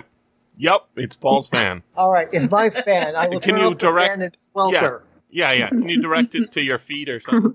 I have it directed to my feet. Oh. I have a de- it's, it's it's it's it's down low, so I just. Where's I, your microphone at your feet, Paul? Um, damn it! no, no, no. But seriously, the, the fan is on the floor, but it's a but it's a large fan to try to move the air in this hot and sticky mm. uh, summer of. What, uh, what kind of mic so, do you have? I have a Yeti. Yeah. Okay. Try turning your gain down. But then you can't hear me. No, no. Uh, you, my gain is turned quite low, but you can hear me very well, right? I can hear you fine, Jesse. Okay, I've turned yeah. my gain down. Okay, now you have your fan on. Can you on. hear me? Yep. Oh, no, that's not, that's not the gain. That's the... Uh, Vol- volume, uh, no, probably. No, never mind. I'll just leave the fan off and swelter. Okay. Simple, simpler simpler answer for everybody, rather than mucking with the microphone, because I have to muck with it again next time I'm on somebody else's podcast. Well, yeah, but so. you fix it one time, then you don't have to fix it Yeah, but, again, yeah, but, right? but I, I got this that it's Whatever. good for a variety of people. I'm willing to let Paul sweat over... Uh, Farnham's Freehold.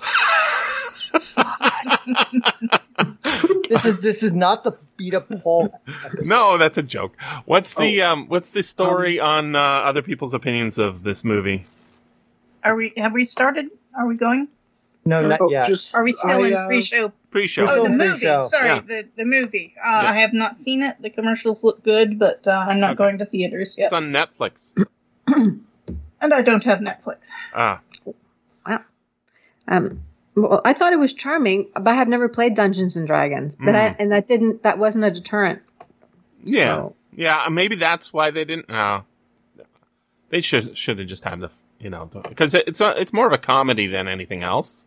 Mm-hmm. Right. And, you know, I don't know what the name of the bard character is, uh, actor, but, uh, wasn't he like Captain Kirk or something like that? Chris Pine. Is that him? Yeah, yeah. No, Chris he was Pine. he was uh, Wonder yeah, he, Woman's husband or uh, Yeah, no, no, no, he's he's he's New Kirk. Ah, yeah. Okay. He was fine, and you know, Hugh Grant is charming as a villain, and uh, the lady from Gar- uh, Thor. She was, you know, playing her usual role, and she's good at that. Um, the half-elf guy was fine. Everybody was good. Plot was a little, little rough, but yeah, I, I kind of, it's it's fine. Good movie. Hmm. I'm surprised you're talking about that movie though. That's like months. I, that was. I was gonna watch Quest for Fire, but I. I, I Quest I, for Fire? What the hell? Yeah, Jonathan was tweeting about that. I rem- I haven't seen that in years. What would Do I want to see Dungeons and Dragons or Quest for Fire? That's that that question has never occurred to me. Yeah, so the reason the reason I chose it is because English language. C- yeah, because uh, you know French cavemen are need subtitles. French caveman. Actually, the, the the movie's French, but the main caveman is played by Ron Perlman. Yeah. Ray Don Chong's in there, and yep. uh, one of the... I once uh, telemarketed, uh, called Ray Don Chong, and uh, I was telemarketing, and the name just popped up. Oh, no. So uh, I-, I told her, I-, I know you, and she just hung up on me. I know you intimately. I saw that movie you were in. No, no, I, I mean, I wasn't like that. I was like, are you Ray Don... Are, were you, are you the... I-? Click. Yeah. Well, telemarketing, you know? Yeah. It's a it's a horrible job. Uh, well, no, right. I'm just surprised you you talking about that movie when the big movies currently are not that movie. Oh yeah, yeah. What I, are the I big mean, movies? He's not, he's, he's Barbie not talking movie? About Barbieheimer. Bar- yeah, Barbenheimer. I haven't seen it, but see, I don't go to the th- movie theater, Mai. So you, you you probably saw both, right? Oh, I tried. I couldn't get into Barbie. It was sold oh, out. Oh really? I did see, yeah. Uh, I would have um, guessed Barbie would have been your jam well, more I than saw, op, you like science, but. Oppenheimer seems pretty heavy. It was really heavy. sure. Like like plutonium heavy or uranium heavy at the very least. Yeah, right. And dense. Yeah. But sparky. But sparky. Yeah. But sparky. Yeah. And and uh, quite gay. Enola gay. Oh, oh no. no. Stop. Stop. Save Don't your save your jokes for when you've actually reviewed the movie, Jesse. Um, now, uh, yeah, I. Why couldn't you get into Barbie? So, sold out. Oh, I thought it was like uh, you start watching it and it's like, this is not for me. no, no, no, no, no. It was oh, sold out. I see. Literally could not get into. Them. Could not get in. Yeah, yeah, that's different than you know. I hand you a book and you say I couldn't get into it. Right. Yeah. Yeah. There was a lineup to read that book. Sold out, which is possible too. Uh, so um, I am just—I was just about to tweet when Jonathan um, uh, pinged me. Uh, Sorry, it's okay. I just tweeted it now. I had pre- prepped it. Um, it's a a picture of and a little bio of Alan E. Nourse. You guys know why that's significant? No. Why is that significant? Jesse? Let's start the show. Aria, start the show. All right, so I'm going to get my recorder going if it isn't already. It has not been going, it looks like. It's called a hope is hope is not a plan. No, that's why I've got you as my backup. Okay, so uh, it'd be yeah, it's working Jesse, now. It'd be Jesse, Paul, Misa, Trish, Jonathan. That sounds right. All right, I'm here. Also the keeper of figure who's the on key, this. The podcast. Keeper of the log, yeah. Oh Lord. Right. Yes, uh, that's save it for Paul's, the podcast. Paul's rules of order. Here we go. For the podcast. Uh, oh, I was gonna. Oh, and um, everybody got a copy of the P D F. I was just running also a O C R on it, um, which is finished. So I don't know how good that'll be. What, what's a what, uh, communist? C U M N. Okay. Yep, it shows up at least once. So. Yeah, so I can do word searches in case um, somebody wants to find a horrible word in here. Um, How many times does the word... No, I'm, I'm not even... A- sure indeed. Not even... Indeed. Uh, slut. oh, oh, my God. Here we go. Here we go. Okay, so... Uh, you read my mind. Wikipedia entry for... What is it called? Farnham's. Farnham's Freehold. Farnham's. Farnham's Freehold. Free. There it is. Here we go.